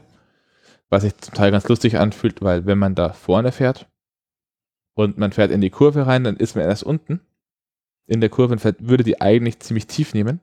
Dann schiebt von hinten der restliche Zug nach und plötzlich macht man so einen gefühlten Satz nach oben und fährt weiter oben. Also es ist wirklich Bobfahren, nur dass man mehrere aneinander gekettete Bobs hat. Und zwar sind das in dem Fall, glaube ich, fünf Stück. Ja. Ich weiß es nicht genau. Auf Rollen. Auf Rollen. Auch wieder hier ziemliches Kapazitätswunder. Schießt, glaube ich, auf vier Zügen durch. Sind wir auch zweimal gefahren. Einmal ganz vorne, einmal ganz hinten. Tut sich Ähm, nichts. Na, hinten war ein bisschen mehr Airtime, aber nicht viel. Also man kann an der Stelle nicht von Airtime reden, weil das Ding nicht auf Schienen fährt. Also sonst, wenn man mit dem Teil abhebt, hat man ein Problem. Dann hebt nämlich der Wagen mit ab. Hat schon mal jemand, wer, wer Rollercoaster Tycoon gespielt hat und eine Bobbahn versucht hat zu bauen, der kennt das Problem der abhebenden und explodierenden Wägen. Äh, wir sind nicht explodiert. War witzig. Ist aber, äh, ja, ist eine schöne Bahn. Was haben wir dann noch? Wir haben dann, glaube ich, noch drei. Als nächstes die wohl für uns witzigste Achterbahnfahrt des Tages. Im Kinderbereich Irland. Der Ba Express. Ja. Ähm, Von der Firma, Mack? nicht ganz, Nein? Art Engineering. Mhm. Wobei die, die Schienen und damit vermutlich auch das Fahrwerk des Zuges von Mack kommt. Ach, echt? nee, ähm, die Achterbahn ist, glaube ich, sehr kurz und prägnant damit beschrieben. Ihre maximale Höhe dürften so zwei bis drei Meter sein. Ihre Länge in etwa äh, 50 Meter oder so insgesamt. Und man Zuge fährt zwei Runden. zugelassen für Kinder ab. Moment, wo ist Irland? Findest du Irland gerade auf der Karte? Nein, ich schätze ab null. Nee, es gibt eine Mindestgröße. Oh, echt? Wo ist Irland? Irland, Irland, Irland, Irland, Irland, Irland. Irland. Bar Express. Nein. Mindestens drei Jahre und 95 Zentimeter. Wir haben es jedenfalls beide so knapp geschafft. Die anderen Knirpse, die mit uns in der Bahn saßen und sich gefreut haben wie Schnitzel, auch. Ähm, ja, ist eine Kinderachterbahn. Also wirklich Kinder, nicht Familien, sondern Kinder, Kinder, Kinder. Kinder, ja. Genau. Entsprechend lustig muss es ausgesehen sein, sein, dass dieser Berg, dieser eineinhalb Meter Drop runterschleicht und hinten drin sitzen zwei erwachsene Personen, reißen die Hände hoch und schreien, yay! Genau, ihr könnt euch das Bild vorstellen. Hey, es war ein Count. Und Olli war zwisch- zwischendurch nicht sicher, ob wir nicht zu fett waren für den letzten Wagen. Also wir saßen im letzten Wagen und dieser Drop ist wirklich nicht groß. Also es ist nicht so, als würde der Zug an sich runterschieben. Ich habe es danach nicht beobachtet, aber letzten Endes waren wir zum Schluss auf diesem Lifthill der einzige Zug, der noch Reibradkontakt für den Lift hatte. Und nur noch wir mussten nach oben bewegt werden und man hat einfach bemerkt, wie in diesem Moment der Zug spürbar langsamer da hochfährt. Ja, ich glaube, es war einfach ein Reitrad, Reit, äh, Reibrad weniger. Aber ähm, ja, genau. Das passt ganz gut zu dem Bild, dass wir, glaube ich, die einzigen zwei Erwachsenen waren. Alles andere waren maximal ein Erwachsener plus winziges Kind. Ja, nach Irland sind wir dann rüber nach England, sind dann, haben uns da ein bisschen verfranst. Also aktuell bauen sie im Europapark auf für die Halloween-Feierlichkeiten, die Fright Night. Fright Night? Traumatiker. Für Traumatiker. Und wenn man aus Irland rauskommt, dann kommt da so ein kleiner Wasserspielplatzweg. Da sind wir entlang, da sind uns auch noch ein paar Leute hinterher, die fanden das auch ganz witzig. Uns Und- folgen immer Leute in Freizeitparks. Und plötzlich stehen wir einfach in einem Materiallager für den Aufbau, aus dem es keinen Ausgang mehr gibt, außer diesen Weg zurück. Hat sich geklärt, das sollte ursprünglich nicht so. Da hat wohl jemand vergessen, den Eingang von diesem Weg abzusperren, als er das Lager auf der anderen Seite errichtet hat. Aber im Nachhinein mussten wir feststellen, das ist typisch Olli. Er hat schon wieder einen Bug gefunden.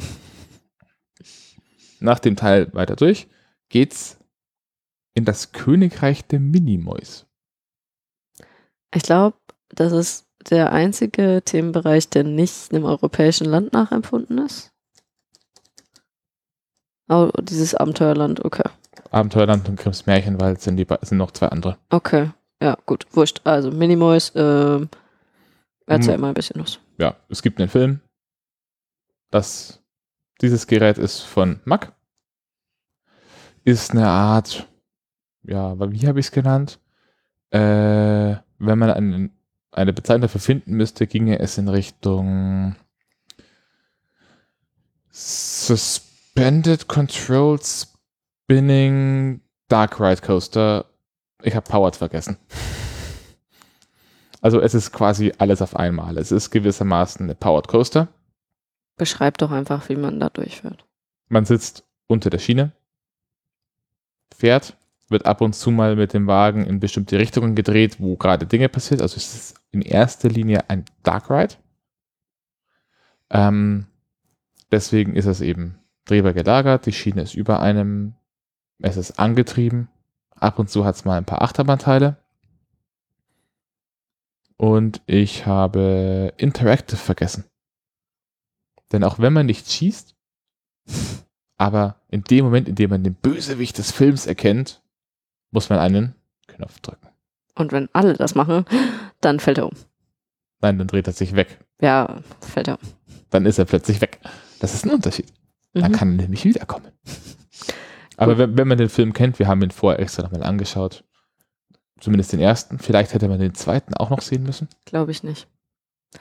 Ähm, wichtig an der Stelle zu wissen, diese Fahrt ist wunderschön gethemed. Also gut, es ist ein Dark Ride, ja, sie ist super schön gethemed, aber auch schon der Anstellbereich ist wahnsinnig niedlich gethemed auch ähm, und sehr immersiv in diese Welt rein. Diese Welt der Minimoys, äh, aber es gibt, glaube ich, alles keinen Sinn, wenn man diesen Film nicht gesehen hat. Und selbst wenn man den Film gesehen hat, ergibt diese Welt keinen Sinn. Ja, die Welt gibt keinen Sinn, aber man erkennt die Sachen wieder und die Immersion passt. Also man findet die ganze Zeit irgendwelche Anspielungen und freut sich drüber und kann was damit anfangen. Also ich glaube, die, die Fahrt macht maximal halb so viel Spaß ohne den Film. Das ist was, was man vorher wissen sollte. Ansonsten ist sie recht schön. Äh, erstaunlich ähm, abenteuerlich an ein paar Stellen. Also man fährt tatsächlich teilweise runter. 38 km/h Höchstgeschwindigkeit. Äh, Genau, also man fährt tatsächlich mit in einer nennenswerten Geschwindigkeit plötzlich mal runter. Ähm, es gibt nämlich auch einen kleinen Teil draußen und der hat mich richtig fertig gemacht. Weil sie nämlich in den Ja. Lautsprechern oben drüber. Also sie, sie, sie haben auch noch, das, äh, sie haben Onboard-Sound. Und zwar zum einen hat man Lautsprecher quasi links und rechts neben den Kopf. Für so Situationen, wenn man irgendwo an Figuren vorbeifährt, die was sagen, dann kriegt quasi jeder so seinen eigenen Ton und auch die Hintergrundmusik läuft darüber. Sie haben aber nochmal Ton im Wagen, über also dir. dem Teil, der auf der Schiene fährt oder unter der Schiene hängt. Und wenn man da draußen rumfährt, dann spielt da dieses klassische Geräusch ab, das man von so Filmen kennt, wenn ein Flugzeug in einen Wald abstürzt Ja, also und Äste knacken und Laub raschelt und sie spielen einfach über dir das Geräusch ab, dass man gerade durch äh, Unterholz durchrauscht. Und ich habe jedes Mal dann nach oben geguckt und versucht herauszufinden, wo jetzt diese überstehenden Äste sind, die niemals in, ein, in den Fahrtraum von einer Achterbahn kommen dürfen. Und habe teilweise Panik geschoben, dass irgendwas mit dem Streckenverlauf nicht passt. Und der Fachbegriff ist Lichtraumprofil. Was auch immer, genau. Also, ähm, äh, genau. Und dann hat Olli mir hinterher erläutert, du, das war bloß Ton. Jetzt haben wir noch eine Achterbahn, die wir zuletzt gefahren sind. Das ist im Themenbereich Österreich Achterbahn oder Powered Coaster, oder? der Alpenexpress Enzian von Mack. Mack. Ähm, Gibt es inzwischen auch mit einem Anteil an VR. Also die letzten paar Sitzreihen kann man für 2 Euro in dem Fall auch in VR erleben mit einem Ottifantenfilm. Haben wir nicht gemacht. Haben wir nicht gemacht, sind wir normal gefahren. Man fährt zwei Runden. Ähm, es ist nicht der klassische blaue Enzian, wie er in vielen Parks steht und stand, sondern ein Custom-Layout. Oder ein Prototypen-Layout in dem Fall. Ja, macht ganz viel Spaß, aber ich habe immer noch das Gefühl, dass die Achterbahn vor allem deswegen dasteht, weil Firmenhistorie dranhängt. Der Teil, also man fährt, hat einen kurzen Dark Ride Teil, wo man durch so eine Mine, mit einem Drachen übrigens auch drin, durchfährt. Der ist ganz nett. Aber wenn man tatsächlich sich diesen hübsch, also den wirklich hübsch gemachten Minenteil genauer angucken möchte, sollte man lieber ähm, die Wasserbahn fahren, die da durchfährt. Die ist ähm, Daneben, die Daneben. Tiroler Wildwasserbahn, genau. eine Mack Wildwasserbahn. Mhm. Ich glaube Mack. Ich weiß nicht, ob Mack oder Mack Arrow oder Arrow Mack oder nur Arrow. Ich glaube Mack. Dich wird keiner daran festnageln. Doch, bestimmt. Wie dem auch sei, äh, bis du herausgefunden hast, von wem, ähm, die äh, macht meiner Meinung nach mehr her als der ähm, Enzian. Und zwar einfach, weil sie diesen Bereich besser nutzbar macht. Also man sieht mehr, man sieht tatsächlich den Drachen auch mal genauer und rauscht nicht einfach nur durch. Ähm, ich fand, war ein bisschen verwirrt, dass man äh, ein Rafting oder eine Wasserbahn durch eine Mine durchlaufen lässt. Aber Olli hat mich aufgeklärt, dass das recht normal ist. Ja, gut. Dann ist das halt so. Ähm, sie ist nur von Mack. Ja. Anders als die Anlage im Hansapark. Ja. Die ist, glaube ich, Arrow Mack. Genau. Also wenn ihr die schicken Animatronics da drin sehen wollt, Dann geht die zu Fuß Wasserbahn. durch. Oh, ja, man kann auch zu Fuß. Es gibt einen Fußweg. Ich habe dauernd versucht, den Weg so zu planen, dass wir da durch können, aber ich habe es irgendwie nie passend hinbekommen. Genau, stimmt. Ich wollte dich schimpfen. Nee, Quatsch. Als wir den Enzian gefahren sind und ich gesagt habe, da ist ein Fußweg, lass uns den doch nehmen, hast du gesagt, komm, wir fahren Da lieber habe die ich, da Wasserbahn. hab ich den Fußweg nicht gesehen. Ja, wir sind die Wasserbahn gefahren, also wir haben das meiste gesehen. So, das war's mit den wilderen Fahrgeschäften und dem groben Eindruck. Ähm, wir sind noch ein paar Kleinigkeiten gefahren. Was wäre das denn so? Wir sind nicht den Wellenreiter gefahren. Da bin ich sehr enttäuscht von dir. Es gibt ein Fahrgeschäft, ein Das einziges. sagst du jedes Mal. Ja. Ja, ich fahre keine Wellenflieger und ich bin stolz drauf. Ja, also wir sind im Themenbereich Italien eine Kleinigkeit gefahren. Sind wir? Ja, gestern. Noch mehr. In Italien. Was war da?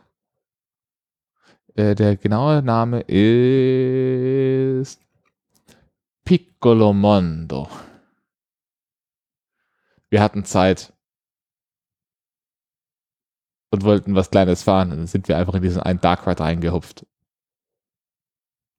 Der italienische Klischees und Amore macht und kitschige Musik läuft dazu und ein Pizzabäcker schwingt seine Teig und Ah, ja. Ich, äh, genau, das Ding, wo du die ganze Zeit gesagt hast, das ist das Äquivalent zu A Small World im Disneyland. nur auf. Na, ich habe gedacht, es wäre das Äquivalent. Das heißt, Piccolo Mondo hat ganz viele Animatronics, aber es ist nicht a Small World, sondern es ist eher Small Italy. Ist ganz putzig jedenfalls. Ist ganz putzig. ist bisschen düster, also man, also es ist also eigentlich hell gemacht, aber gefühlt ein bisschen düster. Ich hätte als Kind da drin Angst gehabt. Aber als Kind war ich gegen sowas nicht so gut gefeit. Deswegen äh, nehmt es- das Kind auf den Schoß. Ich, ich glaube, das ist auch mit einer dieser Attraktionen, die es halt in dem Park gibt, die da vermutlich auch schon, schon, auch schon fast immer waren. Ähm, und wenn man Zeit hat, sollte man damit mal fahren. Die sind meistens schon ganz niedlich gemacht. Aber ich glaube, wenn man sagt, man war im Europapark und ist Piccolo Mondo nicht gefahren, dann reißt einem keiner den Kopf ab. Anders als bei Silverstar, Wodan und Bufaya. Außer man mag keine Achterbahn. Oder hat Kinder. Oder hat Kinder. Du solltest dich Nein. wirklich glücklich schätzen aktuell. Baby Switch. Haben wir aber Können wir später machen. Können wir später nochmal sagen. Nee, das haben wir, glaube ich, schon. Das hast du schon mal gesagt. Im Hansapark. Und wir brauchen es nicht. Wir brauchen es nicht dann. So, was hatten wir denn noch? Heute waren wir bei Madame Freudenreich. Also, ähm, meines Erachtens nach die schönere Dark Ride-Fahrt mit vielen Animatronics. Äh, die Animatronics waren auch Ist aber auch von letztem Jahr erst. Also ist Ja. ziemlich neu. ist sehr schick, super neu, recht hell gemacht, super witzig gemacht. Ähm, an, an alle Menschen, die mich kennen, sie waren so gemein. Sie haben einem T-Rex einen Partyhut aufgesetzt. ja, ähm, wo kam jetzt dieser T-Rex her?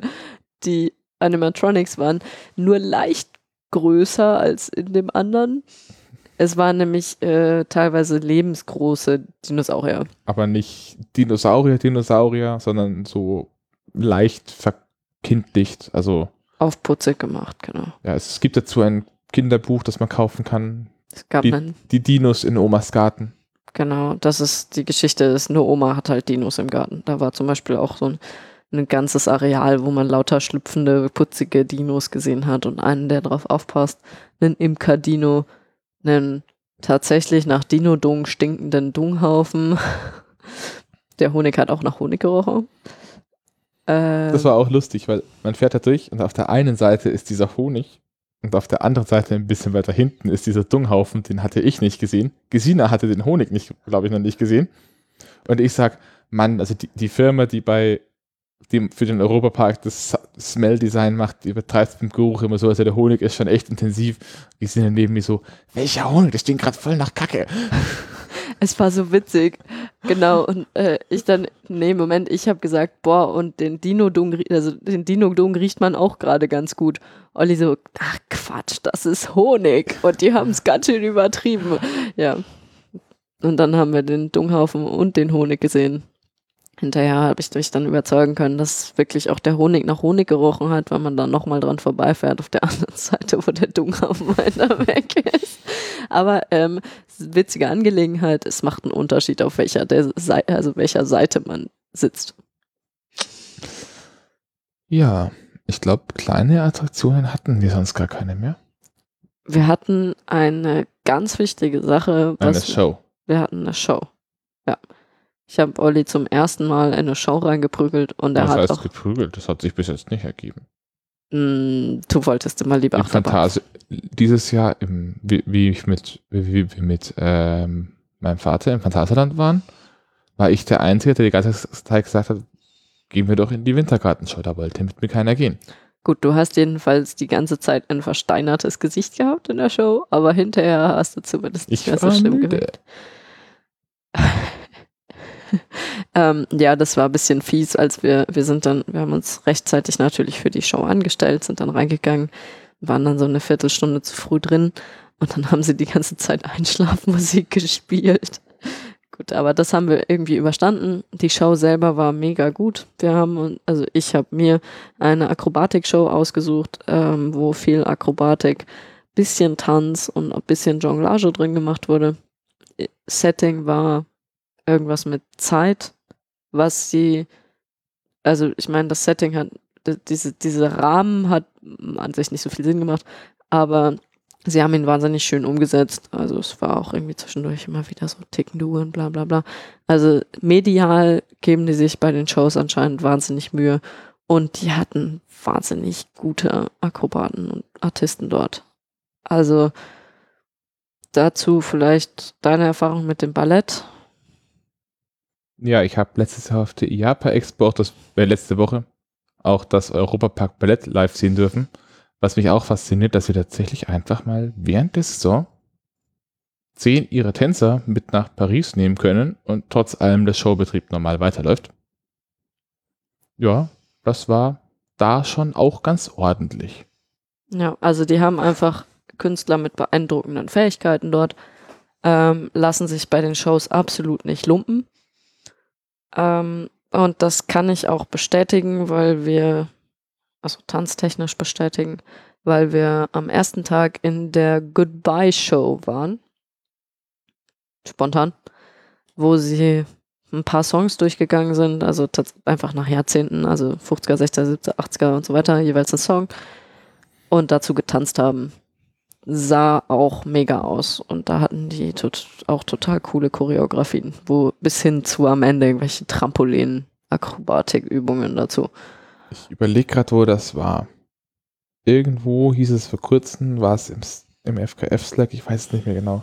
Irgendwo hieß es zum auch zum Thema Shows, ähm, Shows in Freizeitparks müssen nicht Weltklasse sein. Sie müssen nur gut genug sein, dass ein Besucher, der sowas nicht jeden Tag sieht, davon weggerissen ist. Und das hat man jetzt hier auch. Also wenn, wenn, man, wenn man bei diesen Shows zum Teil auf Kleinigkeiten geachtet hat, sowas wie, ähm, wie führen die Tänzer Bewegungen aus? Führen sie die Bewegungen gleich aus? was man bei einem reinen Tanzteam, das wirklich nur eine Tanzshow hat, ähm, da, da sind die Bewegungen komplett gleich. Da haben sie die gleiche Energie, sie haben die gleiche Körperhaltung, sie haben alles identisch. Das ist in dem Fall jetzt nicht so, aber das ist in dem Moment bei dieser Show tatsächlich eigentlich auch egal. Aber ich will jetzt noch nur kurz damit sagen, also es sind gute Shows, aber sie sind nicht perfekt. Der Laie sieht sowas nicht. Olli hat äh, selber mal geturnt, muss man dazu vielleicht wissen. Ähm, und bei Turnen in Wettkämpfen ähm, gibt es auch die Option, dass die Gruppe eine Tanzvorführung einstudiert. Das heißt, er weiß so ein bisschen, wovon er redet. Wir waren grottig, alle. und weiß zumindest, worauf man achten kann. Und ich glaube, du bist ein bisschen zu professionell dran gegangen. Die Akrobatikübungen waren trotzdem mega. Ich hatte zwischendurch Angst, dass Leuten Beine abreißen, aber es ist nichts passiert. So, zum Europapark war es das soweit. Wir waren essen.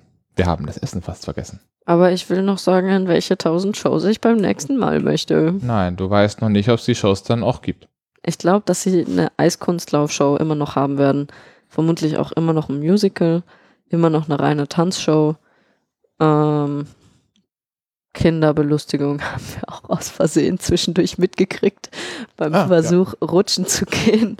Wir wollten in Irland in nicht Blani, äh, in Limerick Castle eine, die Rutsche runterrutschen und Gesina war der festen Überzeugung, man muss dafür in dieses Gebäude rein, weil da ist ein Kinderspielbereich und da geht es bestimmt zu der Rutsche.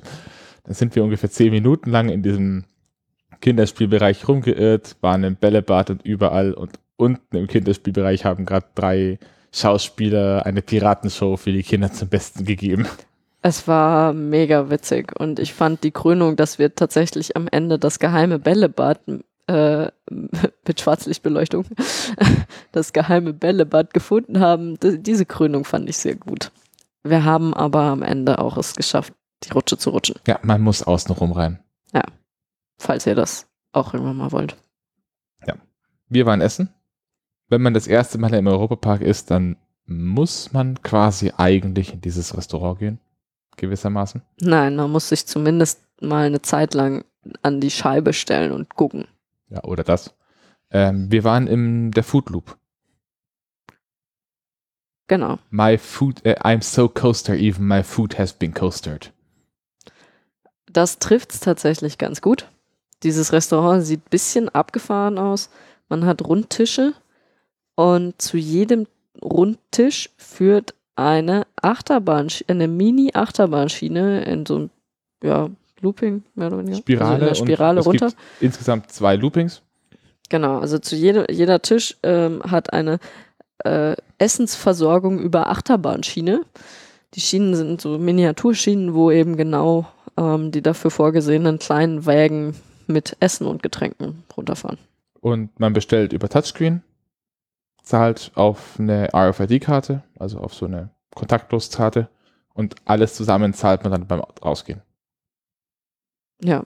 Ähm, sieht wirklich gut aus. Also sie haben es vom Stil her echt gut gemacht.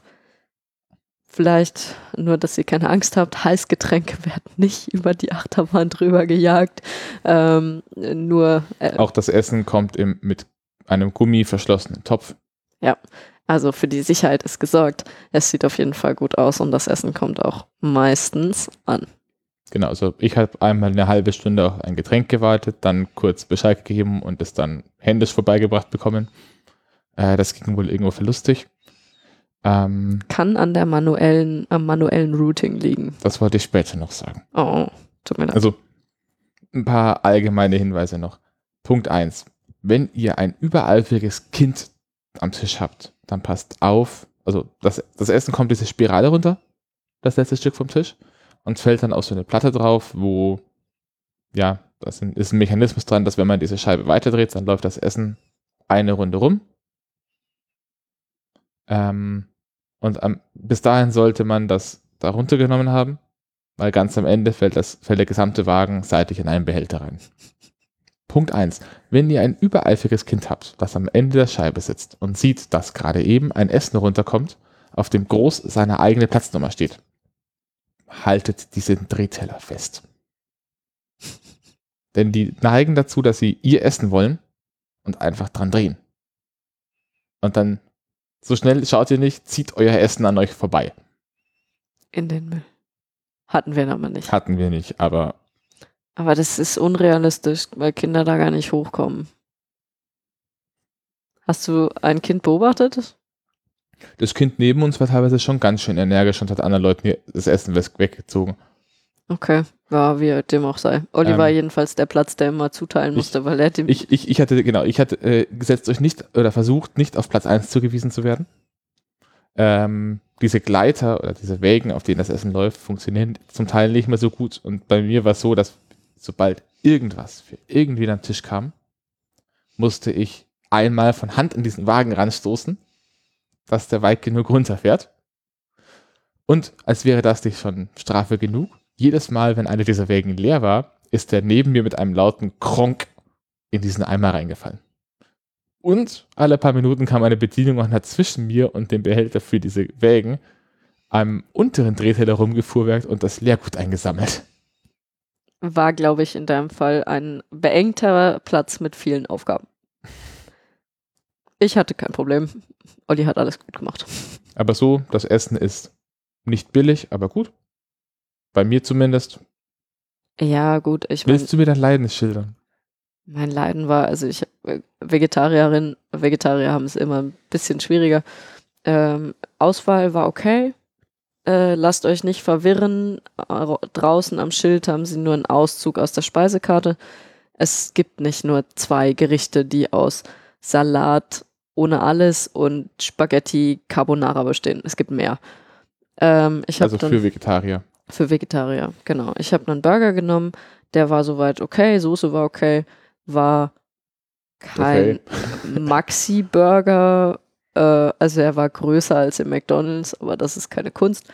Ähm, also er war Standardgröße und ich hatte das Problem, meiner war ein bisschen kalt. Da war ich ein bisschen traurig, aber das lag vermutlich daran, dass sie einfach an der Soße nicht gespart haben und die Soße noch kalt war. Also ich kann mich nicht beschweren. So. Als sie dann raus wollten, wollte ich mir noch mal kurz gucken, wie sie das Routing machen. Also man hat quasi die Essensküche, da saßen wir direkt davor. Und auf der anderen Seite ein ähnliches Setup für die Getränke. Die laden das Zeug in diese Wägen, machen das fest, schieben es auf die Schiene. Und dann fährt das runter, eine kleine Kurve und dann ein Lift hoch und oben staut sich das alles an. Und wird dann oben auf die Tische verteilt. Und ich wollte mir unbedingt anschauen, wie die das machen was für ein ausgeklügeltes System dahinter steckt und diese Essen, die da irgendwie alle nochmal ein eigenes Label drauf haben und eine Tischnummer oder eine Platznummer haben, um das an die Tische zu bekommen. Und wir gehen die Treppe hoch und da stehen zwei Menschen, die das einfach manuell machen. Da war ich ganz schön enttäuscht. Aber es hat gut erklärt, wo Ollis Getränk hingekommen war. Vermutlich hat sich wer anders drüber gefreut. Richtig. Genau. Tja, vielleicht noch ein, zwei äh, Sachen. Erstens, wir haben uns nicht ohne Grund früh angestellt. Das Restaurant ist groß, Aber nicht Ähm, gigantisch groß. aber nicht gigantisch groß. Insbesondere kann es natürlich nicht den ganzen Europapark äh, füttern. Und ähm, da stehen dann um halb zwölf schon, steht da eine Schlange von was weiß ich wie vielen Metern, mehr als in dieses Restaurant auf einmal reinpasst äh, und wartet darauf, dass Menschen fertig gegessen Also, haben. es war tatsächlich sogar so, um elf macht machen sie die Tür auf. Ähm, um Viertel zwölf standen draußen vor der Tür ungefähr 30 Leute. Und für jeden, der rein, der rein darf, muss vorher einer raus. Das heißt, diese Leute, diese 30 Leute waren da so lange gestanden, bis die ersten 30 Leute im Restaurant ihr Essen bestellt, bekommen und gegessen haben, danach vielleicht noch einen Kuchen bestellt, bekommen und gegessen haben, bezahlen und dann gegangen sind. Richtig, man fühlt sich nur minimal unter Druck gesetzt, wenn man als Erster reingeht. Äh, das, der, die Schlange hatten wir am ersten Tag gesehen, haben uns deswegen entschieden, nachdem Olli gesagt hat, er will da auf jeden Fall mal rein, am zweiten Tag uns wirklich rechtzeitig anzustellen. Das hat auch geklappt. Plant da wirklich ein, dass ihr rechtzeitig da seid, wenn ihr mittags was essen wollt. Also am besten vor elf, dann esst ihr halt eher Mittag. Ansonsten, wenn ihr einfach nur irgendwie irgendwann mal da essen wollt, wir haben auch gesehen, die haben bis abends offen. Also ihr könnt auch einfach schauen, ob nachmittags mal weniger los ist. Abends war jedenfalls so wenig los, dass man gar nicht mehr stehen musste. Da waren noch freie Plätze. Abgesehen davon, ganz gut, äh, gutes Essen ist, denke ich, was, was man mal machen kann. Aber ich denke, beim nächsten Mal würde ich dann trotzdem was anderes probieren. Also ich muss es jetzt nicht unbedingt ein zweites Mal haben. Genau, also es ist halt Standardessen, das ist einfach fürs Event. Ähm, wenn ihr keine Lust habt aufs Anstehen oder einfach normal Mittag essen wollt oder Kinder habt oder sonst wie, ähm, es gibt an der Seite genügend äh, Glaswände, wo man auch einfach den Leuten zugucken kann. Und da wenn, ihr sagt, ihr wollt euch das mal kurz anschauen, dann lassen sie euch im Normalfall auch einfach kurz rein. Ja, also man sieht auch von der Seite genug, also wie, auch, wie dem auch sei, man kann diesem Zustellen per Achterbahn sehr viel zugucken. Und es gibt, wie gesagt, zwei ähm, Tische, die per Looping versorgt werden, also wo die Strecke einen Looping hat. Achtet mal darauf, wann da das Essen kommt. Das ist am witzigsten. Wir haben auch überlegt, ob wir die Leute an den Looping-Tischen schmieren. Du hast überlegt. Wir. Du hast gefragt, was man machen muss, dass die ganz viele Sachen bestellen. Und ich habe gesagt, wahrscheinlich muss man selbst bezahlen. Ja, genau. Also vielleicht kann man die Leute ja bestechen, dass sie besonders viele kleine Sachen bestellen, damit möglichst viel Zeug durch den Looping fliegt. Ja, wir sind am Ende nur übereingekommen, dass Olli selber durch den Looping nicht durchpasst. Das war, glaube ich, die Erkenntnis des Tages. Ja, der würde mich häckseln. Ich würde diese Achterbahn gerne in meinem Count haben, aber es geht nicht. Ja. Genau, und wir hatten spekuliert, ob das als Count, nee, die, die Spekulation war, ob das als Count zählt. Das war deine Frage. Ja. Und ich habe gesagt, nein, weil man sie ja nicht selber fährt. Aber man kann sich drüber streiten, weil man isst ja Zeug, was damit gefahren ist. Ja. Jo, das I'm war. so coaster. ja, das war das spektakulärste Essen. Ansonsten haben sie halt noch sau viel schweineteures. Zeug überall. Kleinkram. Das übliche Kleinkramzeug.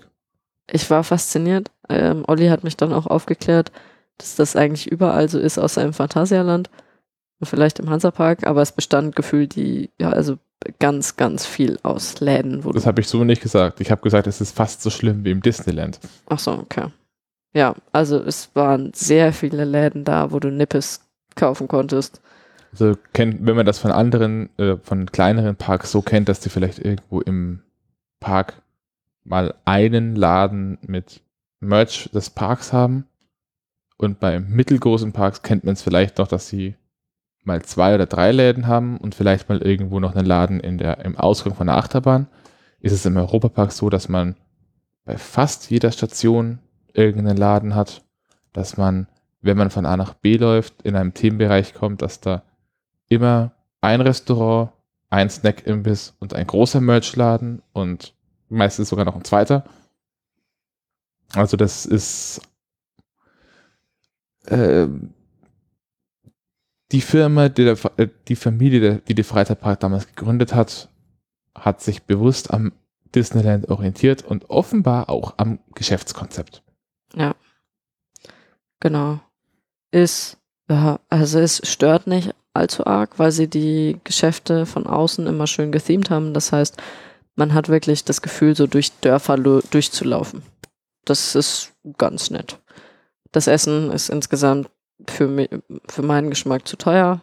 Meine Referenz ist immer, eine Kugel Eis sollte zum aktuellen Stand aktuell nicht mehr als 1,40 kosten, sonst ist sie mir zu teuer. Dort kostet sie 1,80. Ja, Ich glaube, das beschreibt es ganz gut. Und Olli, Ollis Referenz war der Kaffee. Kaffee sollte für ihn nicht mehr als im Disneyland kosten. Das waren auch Also 10 pra- Cent teurer. Pre Preise für Kaffee in verschiedenen Parks oder Nicht-Parks. Ähm, das Bistro in meiner Straße in Paris 1,80. Jardin d'Acclimatation 2 Euro. Nee, Moment, das Bistro bei mir in der Straße 1,40. Jardin Acclimatation 1,80. Disneyland 2 Euro oder 2 Euro. Disneyland 2,20 Euro. Europapark 2,30 Euro. Ja, Wenn Der Espresso. der Espresso. Wenn du teurer bist als das Disneyland, dann bist du teuer. Wobei ich vielleicht da ähm, noch dazu sagen möchte, dass das Disneyland trotz allem in Frankreich war und in Frankreich scheint der Kaffee günstiger zu sein. Also, wer weiß, äh, wir fanden es insgesamt teuer, mh, scheint aber teilweise tr trotzdem sehr gut zu, se- gewesen zu sein.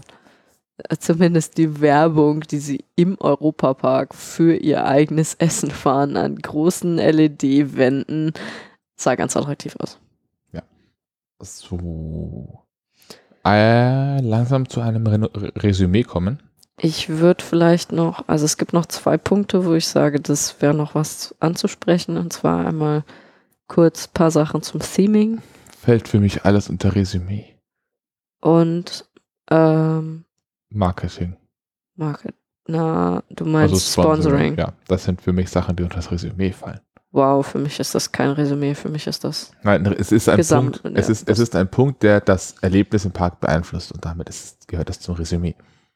So fahre er fort. Ich würde sagen, erst negativ, dann positiv. Erst negativ, dann ne positiv. Ja, negativ sind mir ein paar Kleinigkeiten aufgefallen. Ähm, verglichen zumindest mit anderen Parks. Das erste, was mir aufgefallen ist, ist, der Park ist meines Erachtens wegemäßig zu unruhig. Damit meine ich jetzt nicht eine Form von Beschallung oder ähnlichem, aber für einen Park von dieser Größe und gerade wenn man sich den mal auf der Karte anschaut, der hat so eine Sanduhrform, gerade in die Mitte rein, also im Bereich Luxemburg, England, da sind die Wege fast schon zu schmal. Man hat zwar viele davon, aber es war jetzt nicht so viel los. Ja, mir war es zu voll und was mir vor allem auch fehlt, ist einfach an einer Stelle mal einen großen, quasi unbebauten Platz. Ich meine, es gibt den Bereich Frankreich, mit dem, aber da ist halt auch Häuserzeile links, Häuserzeile rechts. In der Mitte ein großer, nicht zugänglicher Springbrunnen, äh, See. Und die beiden Trottoirs links und rechts sind auch noch zur Hälfte mit Tischen zugestellt. Das wäre so ein Kandidat, wo ich sage, da hätte man sowas draus machen können. Ähm, oder auch, wenn man durch die Chaussee für Berlin durchläuft oder für die, also die deutsche Straße durchläuft, kommt man auf so einen großen Platz, wo man diverse, äh, wo ein großer Springbrunnen steht, der für Europa steht. Ähm, Nicht steht, nur irgendein Springbrunnen, der Springbrunnen. Es ist der Europapark und es gibt einen Springbrunnen, wo richtig fett oben eine Europa-Statue, also die lustige griechische Frau Europa, die von dem Stier, von dem von Zeus als Stier entführt wird, bla bla Ja. bla. jedenfalls, dieser Bereich hätte vielleicht auch noch so ein weitläufiger Platz sein können. Da wurden aber auch inzwischen ziemlich viele Buden noch drumherum gesetzt, weil man offenbar wenig Chance auslässt, nochmal ein oder zwei Euro extra zu verdienen. Ja, also die einzigen weitläufigen Flächen, die man hat, sind Wasserflächen. Und ich hätte gerne auch mal eine weitläufige Fläche, wo sich Menschen verlaufen, ohne dass in der Mitte eine Bude steht. Ich denke da halt bei sowas an so- solche Sachen wie den Eingangsbereich vom Hansapark oder vielleicht auch den Kaiserplatz im Phantasialand. Der ist zwar auch nicht komplett frei, aber er ist visuell und begehbar freier als die meisten Flächen im Europapark. Alle, bis auf die Wasserflächen. Und das Karussell. Ich glaube, was da ein bisschen mit reinspielt, also ich schätze, du hättest nicht so das Wahnsinnsbedürfnis, wenn es denn quasi so Hauptwege gegeben hätte. Also klar, es gibt immer schleichigere Wege als die Schleichwege, aber es gab nicht so klar erkennbare Hauptwege. Überall war Beschilderung, man hat immer wieder zurückgefunden, aber es ist jetzt nicht so, dass es irgendwie so, weiß ich nicht, gerade bei einem langgestreckten Park würde man davon ausgehen, dass es halt den einen Weg gibt, der einen von, von der einen Seite zur anderen Seite bringt oder der den einen halt auch Rundweg. seine 20 Meter breit sein darf.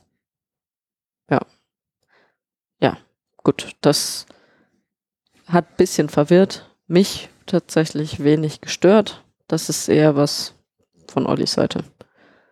Ich bin gegen mehr Beton. Was mir auch noch aufgefallen ist. Eins davon ist eine Kleinigkeit, beim anderen wäre ich fast an die Deck Decke gegangen. Das eine ist, ähm, die Show war im nachgebauten Globe Theater.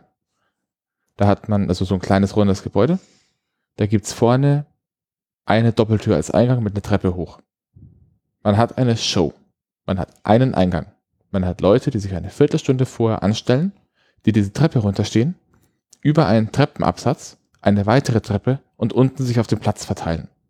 Und um dieses Theater drumherum führt nochmal so ein kleiner gepflasterter Weg, der auf diesem Treppenabsatz endet. Und Leute kommen, teilweise zu Zeitpunkt, als die Tür schon offen ist, an, laufen seitlich am Theater vorbei und stellen sich seitlich in die Schlange rein.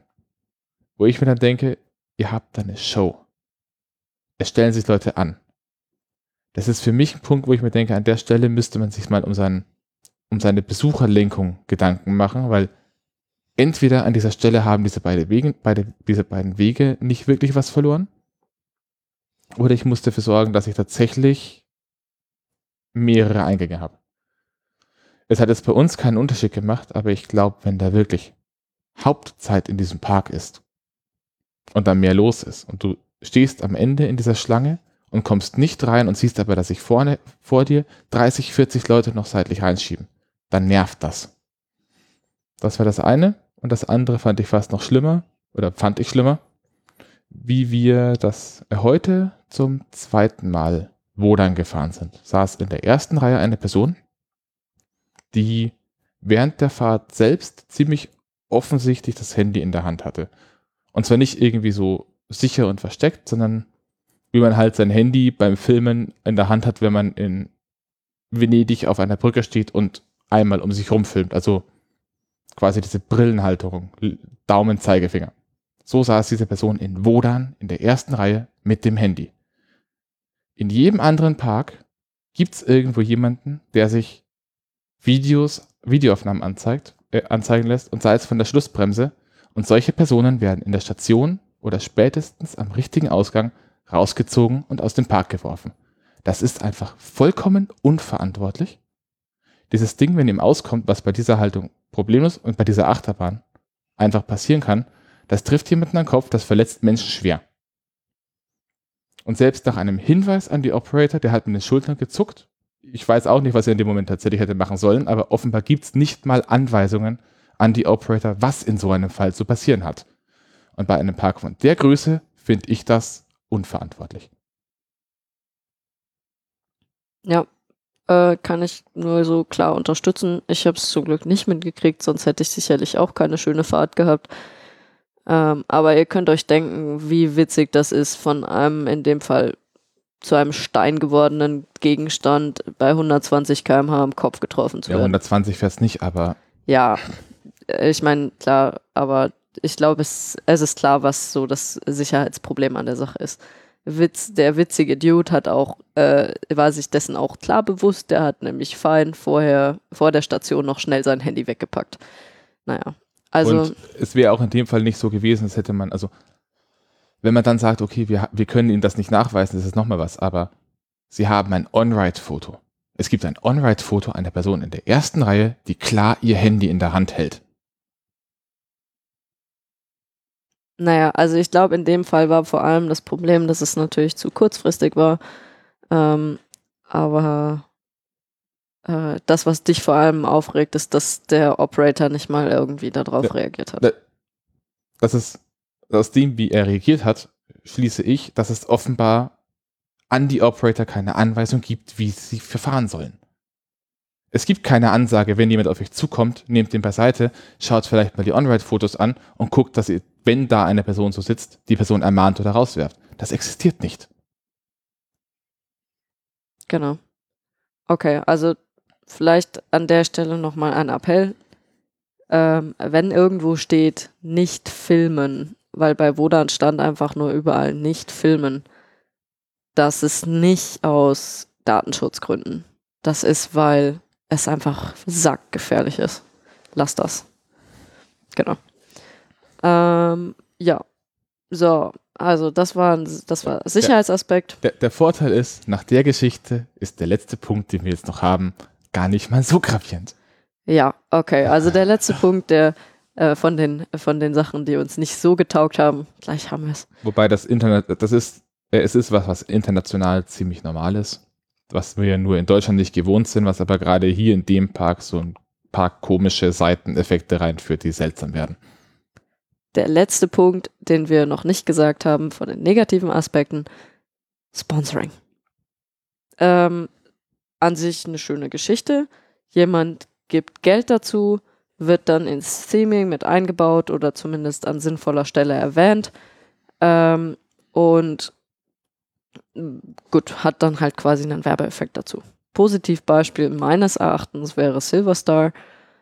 Äh, gut, kann man sich jetzt streiten, inwiefern man jetzt dieses Monaco-Rennbahn-Theming in Frankreich im Themenbereich Frankreich eingebettet hat. Das macht noch Sinn, aber man hätte vielleicht noch doch nochmal, also das Einzige, was man über Monaco sieht, ist, dass da irgendwie ein paar Bilder von Monaco sind und dass über dem Eingang steht Monaco und Silvester. Naja, wer nicht lesen kann, hat Pech gehabt. Ähm, genau, also da kann man sich vielleicht drüber streiten, aber da ist das Theming definitiv geglückt. Da haben sie konsistent gesagt, ähm, Renn, äh, Rennauto-Theming und Fokus auf Mercedes und Mercedes darf dann auch ein paar Werbevideos einspielen. Da es aber um Autos geht, passt das auch irgendwie. Wo das Theming auch geglückt ist, ist im Vol äh, Voletarium. Das Ding ist einfach von der Fluggesellschaft gesponsert. Ja, da wurde tatsächlich auch ähm, das wurde auch wie in die Sicherheitseinweisung wurde auch wie bei einer Fluggesellschaft aufgezogen. Also das hat auch das hat auch gepasst. Wo es nicht wo's wirklich wie wo es weniger passt, wo es weniger passt, ähm, wäre jetzt Blue Fire. Äh, wir haben es glaube ich schon angedeutet. Island hat nicht so richtig was mit Erdölabbau zu tun. Äh, und es war wahnsinnige ähm, Werbeveranstaltung da drin. Also es war schon gefühlt sehr viel auf Gazprom, wie toll Erdgas doch ist, wie toll das die Menschen versorgt, getrimmt und so weiter. Also es war nicht neutral gehalten mit ein paar neutralen Infos, sondern es war gefühlt zu viel Werbung. Da mag jetzt auch ein bisschen ja, Moment, Öko, aktuelle Öko-Gedanken reinspringen. Es ist halt keine direkte Werbung für die Firma, sondern es ist in dem Moment eine, äh, ein unausgewogenes Berichten darüber, wie toll das ist, was sie verkaufen. Ja. Unabhängig davon, ob sie es verkaufen. Also es war gefühlt nochmal zu politisch im Gegensatz zu dem, was man bei der Mercedes-Werbung gefunden hat. Weil es auch nicht klar als Werbung, also im ersten Blick nicht klar als Werbung erkennbar war. Bevor wir jetzt zu unserem großen Sponsoring-Großaufreger kommen, ähm, es gibt auch noch ein paar kleinere Sachen, die halt immer wieder zwischen reinkommen, was nicht so schlimm ist, weil da halt mal irgendwo ein kleiner Laden irgendwo drin ist, der Produkte von einem bestimmten Hersteller verkauft oder weil es mal irgendwo bei England einen Sportsdome gibt, wo auch ein Sportartikelhersteller drin ist. Ähm, wobei, ob da jetzt gegenüber für den Fußballflair diese Großleinwand, die dauernd Werbevideos abspielt, hätte sein müssen, ist eine andere Frage. Ja, gleich dazu vielleicht noch was. Und auch noch so ein Ding, warum nenne ich einen Shop, der eigentlich, äh, also warum nenne ich einen Shop Fanshop, einfach nur Fanshop, wenn er am Ende Fanartikel nicht von dem Park, wo ich drin bin, sondern von einer bestimmten Marke, die ich hier nicht nennen möchte, verkauft. Das gibt einfach keinen Sinn. Das hat, also solche so, so Kleinigkeiten nerven dann, weil man das Gefühl hat, dass diese ähm, Sponsoring-Sachen oder diese Kooperationssachen so weit in den Vordergrund gerückt werden, dass sie einfach Theming oder Parkgefühl vorweggenommen werden. Kommen wir zu dem, was wir am. Hm, Nein? Du hast Nein. doch was? Ja, ein Punkt, der mich an dem Sponsoring noch genervt hat, war, was du schon erwähnt hast, die Werbeleinwand gegenüber vom Globe Theater. Du stehst da eine Viertelstunde lang und da ist einfach eine Werbeleinwand und Lautsprecher, die dich mit Werbung volldröhnen. Teilweise auch Werbung vom Europapark selbst, wo dann fürs eigene Essen geworben wird oder äh, für den Verkauf von ähm, individualisierten Spielzeugautos. Gut, ich meine, vielleicht werde ich anders nicht drauf aufmerksam, aber muss das sein? Also da wäre irgendwie, weiß ich nicht, im England-Bereich hätte man da mehr machen können, weil die Engländer können mehr als nur Werbung. Ja, genau. Jetzt können wir zum, äh, zum witzigsten Sponsoring-Teil kommen, der uns ein bisschen aufgeregt hat. Ein, eine kleine Anekdote. Wenn man wo dann fährt, stehen da immer wieder so Steinstelen, die einem Dinge erzählen, auch zur nordischen Mythologie. Und vielleicht auch so ein paar kleinere Fragen über nach welchem, äh, welcher Wochentag ist nach einem nordischen Gott benannt und solche Spielereien. Und Gesina liest ein bisschen langsamer als ich. Entsprechend bin ich dann irgendwann so fünf Meter vorher gelaufen. Und wir stehen an zwei so Steinen und ich lese die durch und sage, Gesina, die brauchst du nicht lesen, das ist Werbung und geh weiter. Und Gesina, Gesina liest die ersten drei Zeilen so, hä, das ist doch keine Werbung. Und liest weiter, okay, es ist doch Werbung. Naja, also zu, ähm, der Hintergrund, das Ganze ist von einer, äh, von, Modemarke, von einer Modemarke die vor gesponsert. allem für Jeans bekannt ist. Genau. Und der Witz daran war jetzt, sie haben irgendeinen Text dazu, aus was äh, die Über- Ketten für irgendwelche festgeketteten die- Viecher diesen, diesen gewoben Faden, sind. diesen Faden aus der, Was auch immer, Faden, blub. Und dann Endsatz nur, diesen Faden gibt es leider nicht, aber was es gibt, Baumwollfaden für diese und jene Jeans. Und hat, ist dann so durch, da gestanden, hat den Satz zweimal gelesen und ist dann irgendwann einfach weggebrochen. Es bleibt im Kopf, aber es ist so unnötig an der Stelle. Es war, an der Stelle war es noch lustig. Ja, aber es gibt hier auch einen Fall, wo es auch mit aufs Theming ein bisschen geht. Man steht dann in dieser wunderschönen Station. Unglaublich bombastisch. Alles Holz. Und erwartet, dass man den Platz zugewiesen wird von einem Typen in, ich weiß nicht, Wikinger. einem. Wikinger-Kostüm, viel Leder. Was Nordischem. Und dann steht der Typ da in einem 0815 Straßenpullover von dieser Marke. Mit einer 0815 Jeans von dieser Marke. Nicht, dass das schlecht aussah oder so, aber es hat einfach null gepasst. Und ich habe das am Anfang auch gar nicht gepeilt, weil ich äh, mich mit Marken nicht auskenne, da keinen Wert drauf lege oder sonst irgendwas, die halt nur in 0815 Klamotten gesehen habe. Und hinterher habe ich dann Olli so gefragt, das Einzige, was mich stört, sind ja die Kla Klamotten. Da hätten sie sich schon Mühe geben können. Warum tragen die einfach einen Pulli? Und Olli dann so, das ist Sponsoring. Ich krieg eine Gesichtsentgleisung. Und seitdem hasse ich Sponsoring. ja, genau. Also, Also, das, das hätte an ein paar Punkten schon, äh, an ein paar Stellen unseres Erachtens von dem, was wir auch aus anderen Parks kennen, ähm, ein bisschen dezenter sein können. oder nicht mal unbedingt dezenter. Also es ist halt auch eine Sache dessen, klar, Sponsoring ist cool, aber dann muss ich mir halt überlegen, wie ich es am Ende einbaue. Also bei Wodan war es, äh, hat man gemerkt, es ist sehr, sehr brutal am Ende noch mit reingedrückt worden. Bei Bluefire ist es von vornherein als äh, Propaganda angelegt worden. Da sollte man sich dann auch fragen, inwiefern das dann irgendwann politisiert wird. Ähm, und inwiefern ist es, also wie hält man Infoveranstaltungen neutral? Das ist halt auch was, wo ein Park aufpassen muss. Oder halt äh, bei, wie bei Silverstar, okay, dann mache ich mein Theming halt von vornherein darauf, dass ich sage, gut, dann nehme ich halt dieses eine Produkt. Also in dem Fall ist es halt die Rennmannschaft von Mercedes. Das ist halt dann so das Kernding gewesen. Dann muss ich dazu aber dann auch stehen und zeigen, dass das irgendwie äh, ein bisschen ja, voreingenommen ist. Ja. Und Leute, keine Werbung mitten im Park. Es nervt. kommen wir zur größten Werbeveranstaltung überhaupt. Dem, wie cool wir den Park fanden? Nein. Wir hatten jetzt wie viele Achterbahnen? Eins, zwei, drei, vier, fünf, sechs, sieben, acht, neun, zehn, elf oder zwölf Achterbahnen? 14 sind es insgesamt. 14? Nein. Ein Coaster Count. Ja, wobei eine noch nicht existiert, eine stillgelegt ist und eine doppelt gewertet wird wegen VR. Ich glaube, zwölf sind es, elf oder zwölf. Egal. Von denen, Kurz noch, das ist nicht mehr im Negativteil. Jetzt kommt eine Zwischeneinlage, dann kommt der Positivteil. ja, genau. Ähm, na gut, es knüpft halt nahtlos an die Werbesache an. Ähm, technisch betrachtet ist der Europapark selbst eine Werbeveranstaltung. Tatsächlich war, hat ein gewisser Herr Mack, der eine Firma für Freizeitprodukte Wie könnte die bloß heißen? Hm? Wie könnte die bloß heißen? Mack. also ein gewisser Herr Mack mit einer Firma Mack, die ursprünglich, glaube ich, Postkutschen gebaut hat, ähm, hat irgendwann angefangen, Achterbahnen und Karussells zu bauen.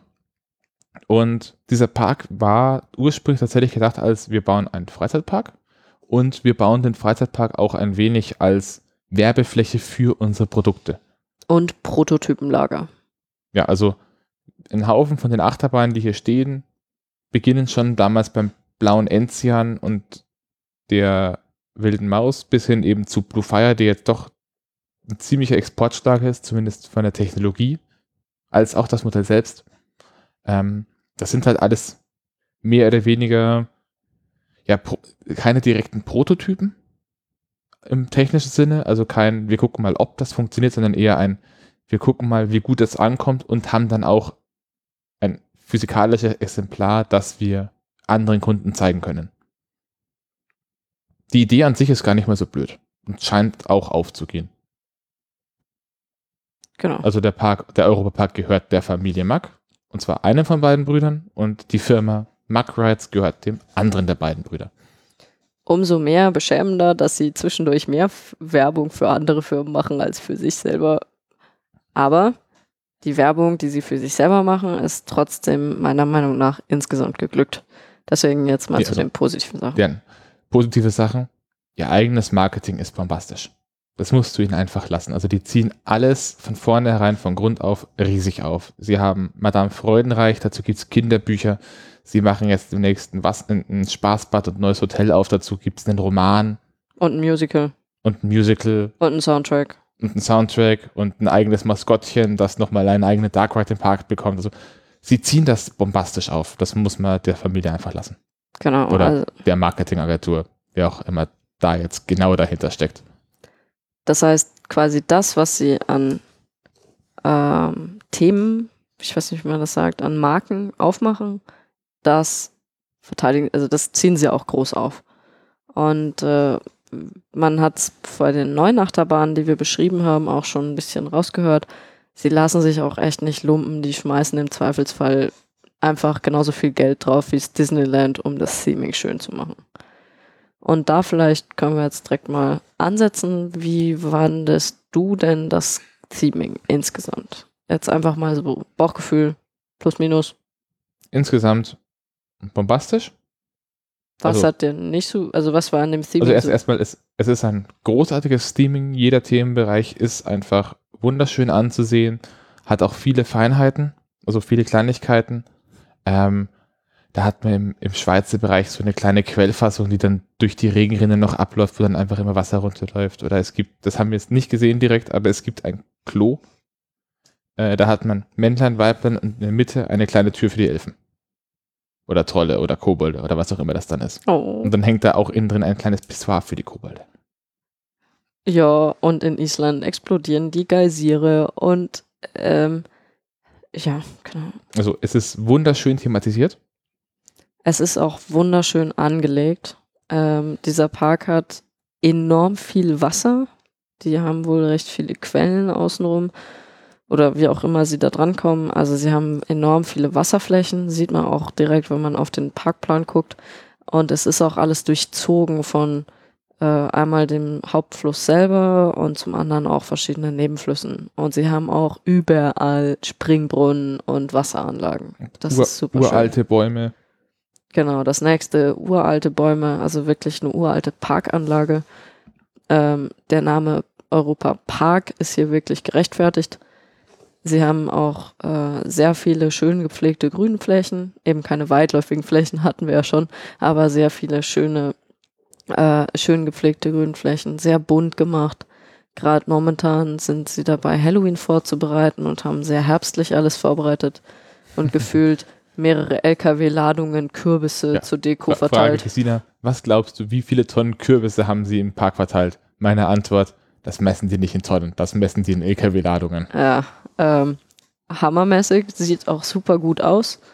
Genau, also das ist, ähm, es ist enorm schön anzuschauen und es klang auch schon ein bisschen raus bei ein paar Achterbahnen. Es gibt so ein paar, also wirklich eigentlich bei jedem Themenbereich findest du so einen Fleck, wo du dich hinstellen kannst und hast einfach einen fantastischen Blick. Was mir jetzt ein bisschen leider gefehlt hat, das ist nicht wirklich als negativ zu werten, sondern nur als, ich kenne andere Parks, die das meiner Ansicht nach besser machen. Ähm, zum einen fehlt mir partiell so ein bisschen dieser Aha-Moment, wenn ich in einen Themenbereich gehe. Also ich gehe rein, ich wechsle den Themenbereich und ja, dann bin ich in einem anderen Themenbereich. Andere Parks machen das oft so, dass man aus einem Bereich rausgeht und dann zum Beispiel irgendwie um eine Ecke geführt wird. Und dann hat man plötzlich so ein massiv komplett anderes Bild vor sich und denkt sich so, wow, ich muss davon ein Foto machen, das sieht geil aus.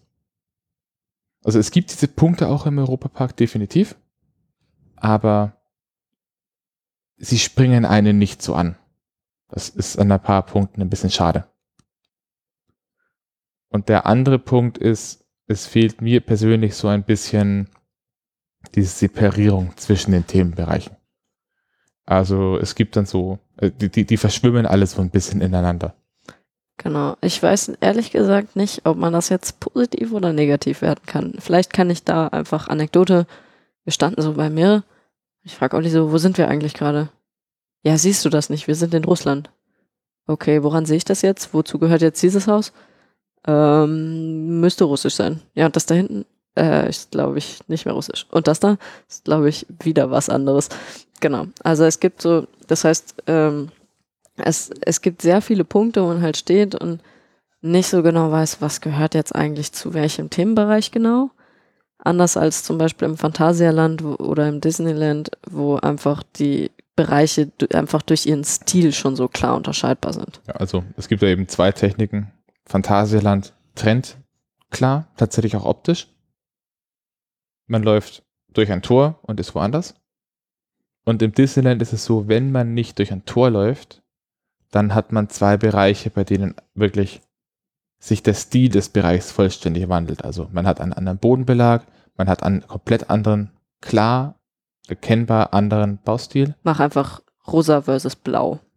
Ja, oder ganz viele Grünflächen versus Stein. Ja, genau. Ja, Und das fehlt hier zum Teil so ein bisschen. Das mag auch dem Topic Europa geschuldet sein. Ich meine, nicht jedes Land in Europa hat einen vollständig eigenen Baustil, der an der Grenze aufhört. Und richtig. vielleicht ist es auch ein bisschen die Idee am Europapark auch. Ich meine, der, das Ziel des Europaparks war es ursprünglich, ein Zentrum zu sein für oder mit ähm, die deutsch-französische Freundschaft zu stärken und Europ Europa näher zusammenzubringen. Und vielleicht hilft es ja auch manchen Leuten, die da sind und die vielleicht ein Nachbarland haben, mit dem sie nicht so gut klarkommen, dass sie da stehen und bemerken, und was ist da hinten? Ja, das ist der Themenbereich von den anderen. Ja, das schaut aber aus wie bei uns. Ja, richtig, es schaut aus wie bei euch. Die sind nicht so verschieden. Genau. Und äh, deswegen, ich weiß nicht, ob das was Gutes oder Schlechtes ist. Ich fand es manchmal verwirrend, aber auch irgendwie schön, weil dieser Übergang wirklich total fließend war. Also man hatte schon wirklich bei jedem Themenbereich immer so einen Kern. Es gab immer einen Punkt, wo man sich dahingestellt hat und so einmal rumgeguckt hat. Ah, okay, ganz klar, das ist jetzt hier so, das sieht anscheinend wirklich isländisch aus oder griechisch, britisch, Globe Theater zum Beispiel oder französisch, italienisch, was auch immer. Da gab es immer so einen Punkt aber sobald du da weggegangen bist, bist du ziemlich fließend irgendwie in den nächsten Bereich gekommen. War schön und ich muss auch sagen, im Nachhinein gesehen fand ich das cool. Also das hat wirklich gepasst irgendwie. Ja, seltsam war es nur, wenn es wirklich völlig durchmischt war. Also an ein paar Stellen war dann schon ein bisschen, bisschen arg gemischt. Aber wie gesagt, so krass kann man in Europa die, die, die Baulichkeiten nicht auseinanderhalten. Ja, ich fand es auch so, Gesamtresümee. Ähm, ich konnte mich in dem Park super schön verlaufen. Im positiven Sinn. Also man konnte. Auch im negativen. Olli, wo sind wir? Moment, ich hatte immer dich dabei, ja? Ich musste mich nie selber zurechtfinden. Ich konnte mich gar nicht verlaufen. Das hat äh, hervorragend funktioniert. Also man hat, ähm, wenn man jetzt nicht gerade wirklich versucht, sich zu orientieren und daran scheitert, Schilder zu lesen oder so, äh, dann ist der Park einfach wunderschön zum Durchschlendern und zum sich drin verlieren und einfach sich drüber freuen, dass man von der einen Welt zur anderen hüpft, ohne es zu merken. Gerade auch deswegen, weil es eben nicht so zentrale Flächen oder, zentral oder wenige zentrale Plätze gibt. Es gibt immer wieder diese Teiche, ähm, um die drumherum aber teilweise verschiedene Sachen angelegt sind. Das heißt, es ist nie so, dass es quasi abgeschlossene eigene Gebiete gibt, ähm, die gefühlt voneinander getrennt sind, sondern es gibt immer so kleine lokale Zentren, wo man ohne Probleme zwischendrin hoppen kann. Und das hat mir schon sehr gut gefallen. Ja. ja. Man muss vom, ein bisschen mehr laufen als im Phantasialand. Vom gefühlsmäßigen Resümee zu meinem eher technischen. Achterbahnen sind. Die, die Achterbahnauswahl ist definitiv riesig. Es sind sehr gute Achterbahnen dabei. Ein paar ältere Achterbahnen, wo man meines Erachtens überlegen sollte, ob man. Nein, also, wo man Uh, nimm bloß nicht das böse Wort in den Mund. Wo, wo meines Erachtens darüber zu überlegen wäre, äh, darüber zu überlegen wäre, ob es Sinn macht, sie nicht zu tauschen, weil sie vielleicht nur noch einen zu hohen nostalgischen Wert haben. Ähm, Operations, Hammer. Kann man nicht anders sagen. Äh, es gibt eigentlich keine Schlange, wo man wesentlich lange auf einem Fleck steht, sondern es ist immer eher so ein kurz stehen, relativ lang laufen. Kurz stehen, relativ lang laufen. Das funktioniert bei allen Attraktionen. Ja, und das ist auch was, was, was ziemlich sicher saisonunabhängig ist, weil ähm, hier geht es ja um die Flussgeschwindigkeit. Nicht, die, die höchstens nochmal erhöht wird, wenn, wenn tatsächlich Stichsaison ist. Ich fand das, obwohl wir außerhalb von allen Saisons sind, außer vielleicht niederländische Ferien. Ja, es, es, klang so, als hätten die Schweizer gerade Ferien. Oder die Schweizer, genau. Ähm, äh, es war trotzdem vergleichsweise viel los gefühlt. Also ich will nicht wissen, wie viel. Für Europapark war das wenig. Genau, ich will nicht wissen, wie viel zu äh, Hauptsaisonzeiten los also ist. längste angeschlagene Wartezeit, die wir hatten, waren 30 Minuten bei Wodan. Ja. Längste gefühlte tatsächliche Wartezeit waren 20. Ja, wo dann verkürzt sich die Wartezeit auch sehr durch die schöne Aufmachung. Ja, aber so sehr schöner Park. Aber wenn du jetzt über die Achterbahn redest, ich meine, ich habe eben versucht, dir so ein bisschen aus der Nase zu leiern, was jetzt so deine konkreten Kritikpunkte wären. Da sind wir drauf gekommen. Ähm, die Headliner sind sehr schön und sehr cool. Ja, das hast du schon äh, gemeint. Für, du meintest, es gibt dir zu wenig Zwischenklasse. Also es gibt quasi Family Coaster oder drunter und die Headliner, also die richtig guten Coaster, aber nichts dazwischen wie Nessie im Hansapark, was äh, nicht zu heftig ist für die meisten Leute oder wo man auch mal Zwölfjährige draufkriegt die aber trotzdem einen ordentlichen Spaßfaktor haben. Und genau, also dass diese Zwischenklasse dir fehlt. Und was du noch meintest, was dir wenig taugt, ist, dass es keine dedizierten vom Family Coasters gibt. Also okay. du meintest, das Problem ist, dass Nein, keine dedizierten modernen. Also mein Problem genau. ist, es gibt Achterbahnen, die technisch Family Coaster sind, aber bis auf eventuell Pegasus sind, also Nicht Wer- eventuell. wenn man jetzt mal die Wasser, Wa- Wasserachterbahn weglässt, weil die eine schlägt und die andere macht nicht viel. Äh, aber bis auf Pegasus sind diese ganzen Familienachterbahnen gefühlt eher aus dem no- nostalgischen mehr drin und die würden heutzutage so nicht mehr als Familienachterbahn gebaut werden. Genau, also quasi Achterbahnen, die früher nicht als nicht als Familienachterbahn gebaut wurden, sondern einfach nur als Achterbahn, aber nach heutigem Stand der Technik eben Familienachterbahnen sind. Oder andersrum, die früher als Familienachterbahn gebaut wurden und jetzt halt noch da sind.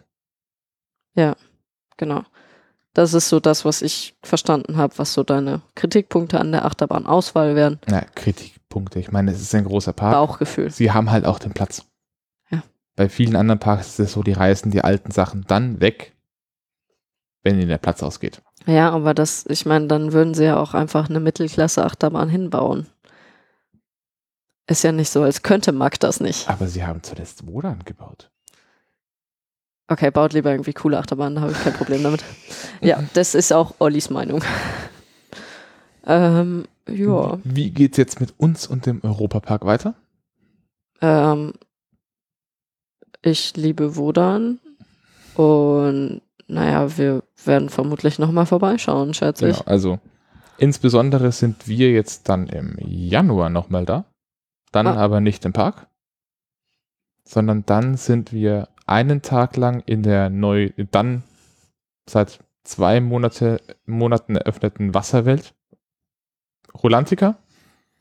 Und direkt im Anschluss sind wir auf der FKF-Convention, also auf einem Treffen von lauter, verrück von lauter Achterbahn- und Freizeitpark verrückten Menschen, die sich Vorträge von Achterbahn- und Freizeitpark verrückten oder damit ihr Geld verdienenden Menschen anhören und viel diskutieren. Und ich hoffe, das wird cool. Noch ist die Anmeldephase offen. Falls euch sowas interessiert, schaut euch das einfach mal an. Ich freue mich aufs Hotel. Wir waren einmal kurz in dem Innenhof und es sieht bombastisch aus. Das ist der Platz, der Weite, auf dem man sich verlaufen kann, der Olli fehlen würde im Park. Die gibt es ist- dann in, in den Hotels. Der ist draußen im Hotel. genau. In diesem Sinne, ich suche jetzt mein weites Bett auf. Dein Weites. Ja, Das musst du mit mir teilen. du schläfst auf dem Sofa. Nein, so funktioniert das nicht, Olli. Wenn dann schläfst du auf dem Sofa. Das ist dann mein weites Bett. Gute Nacht. Demnächst gibt es auch mal wieder eine reguläre Folge. Ja. Hoffentlich. Genau. Tschü, tschü. Tschüss.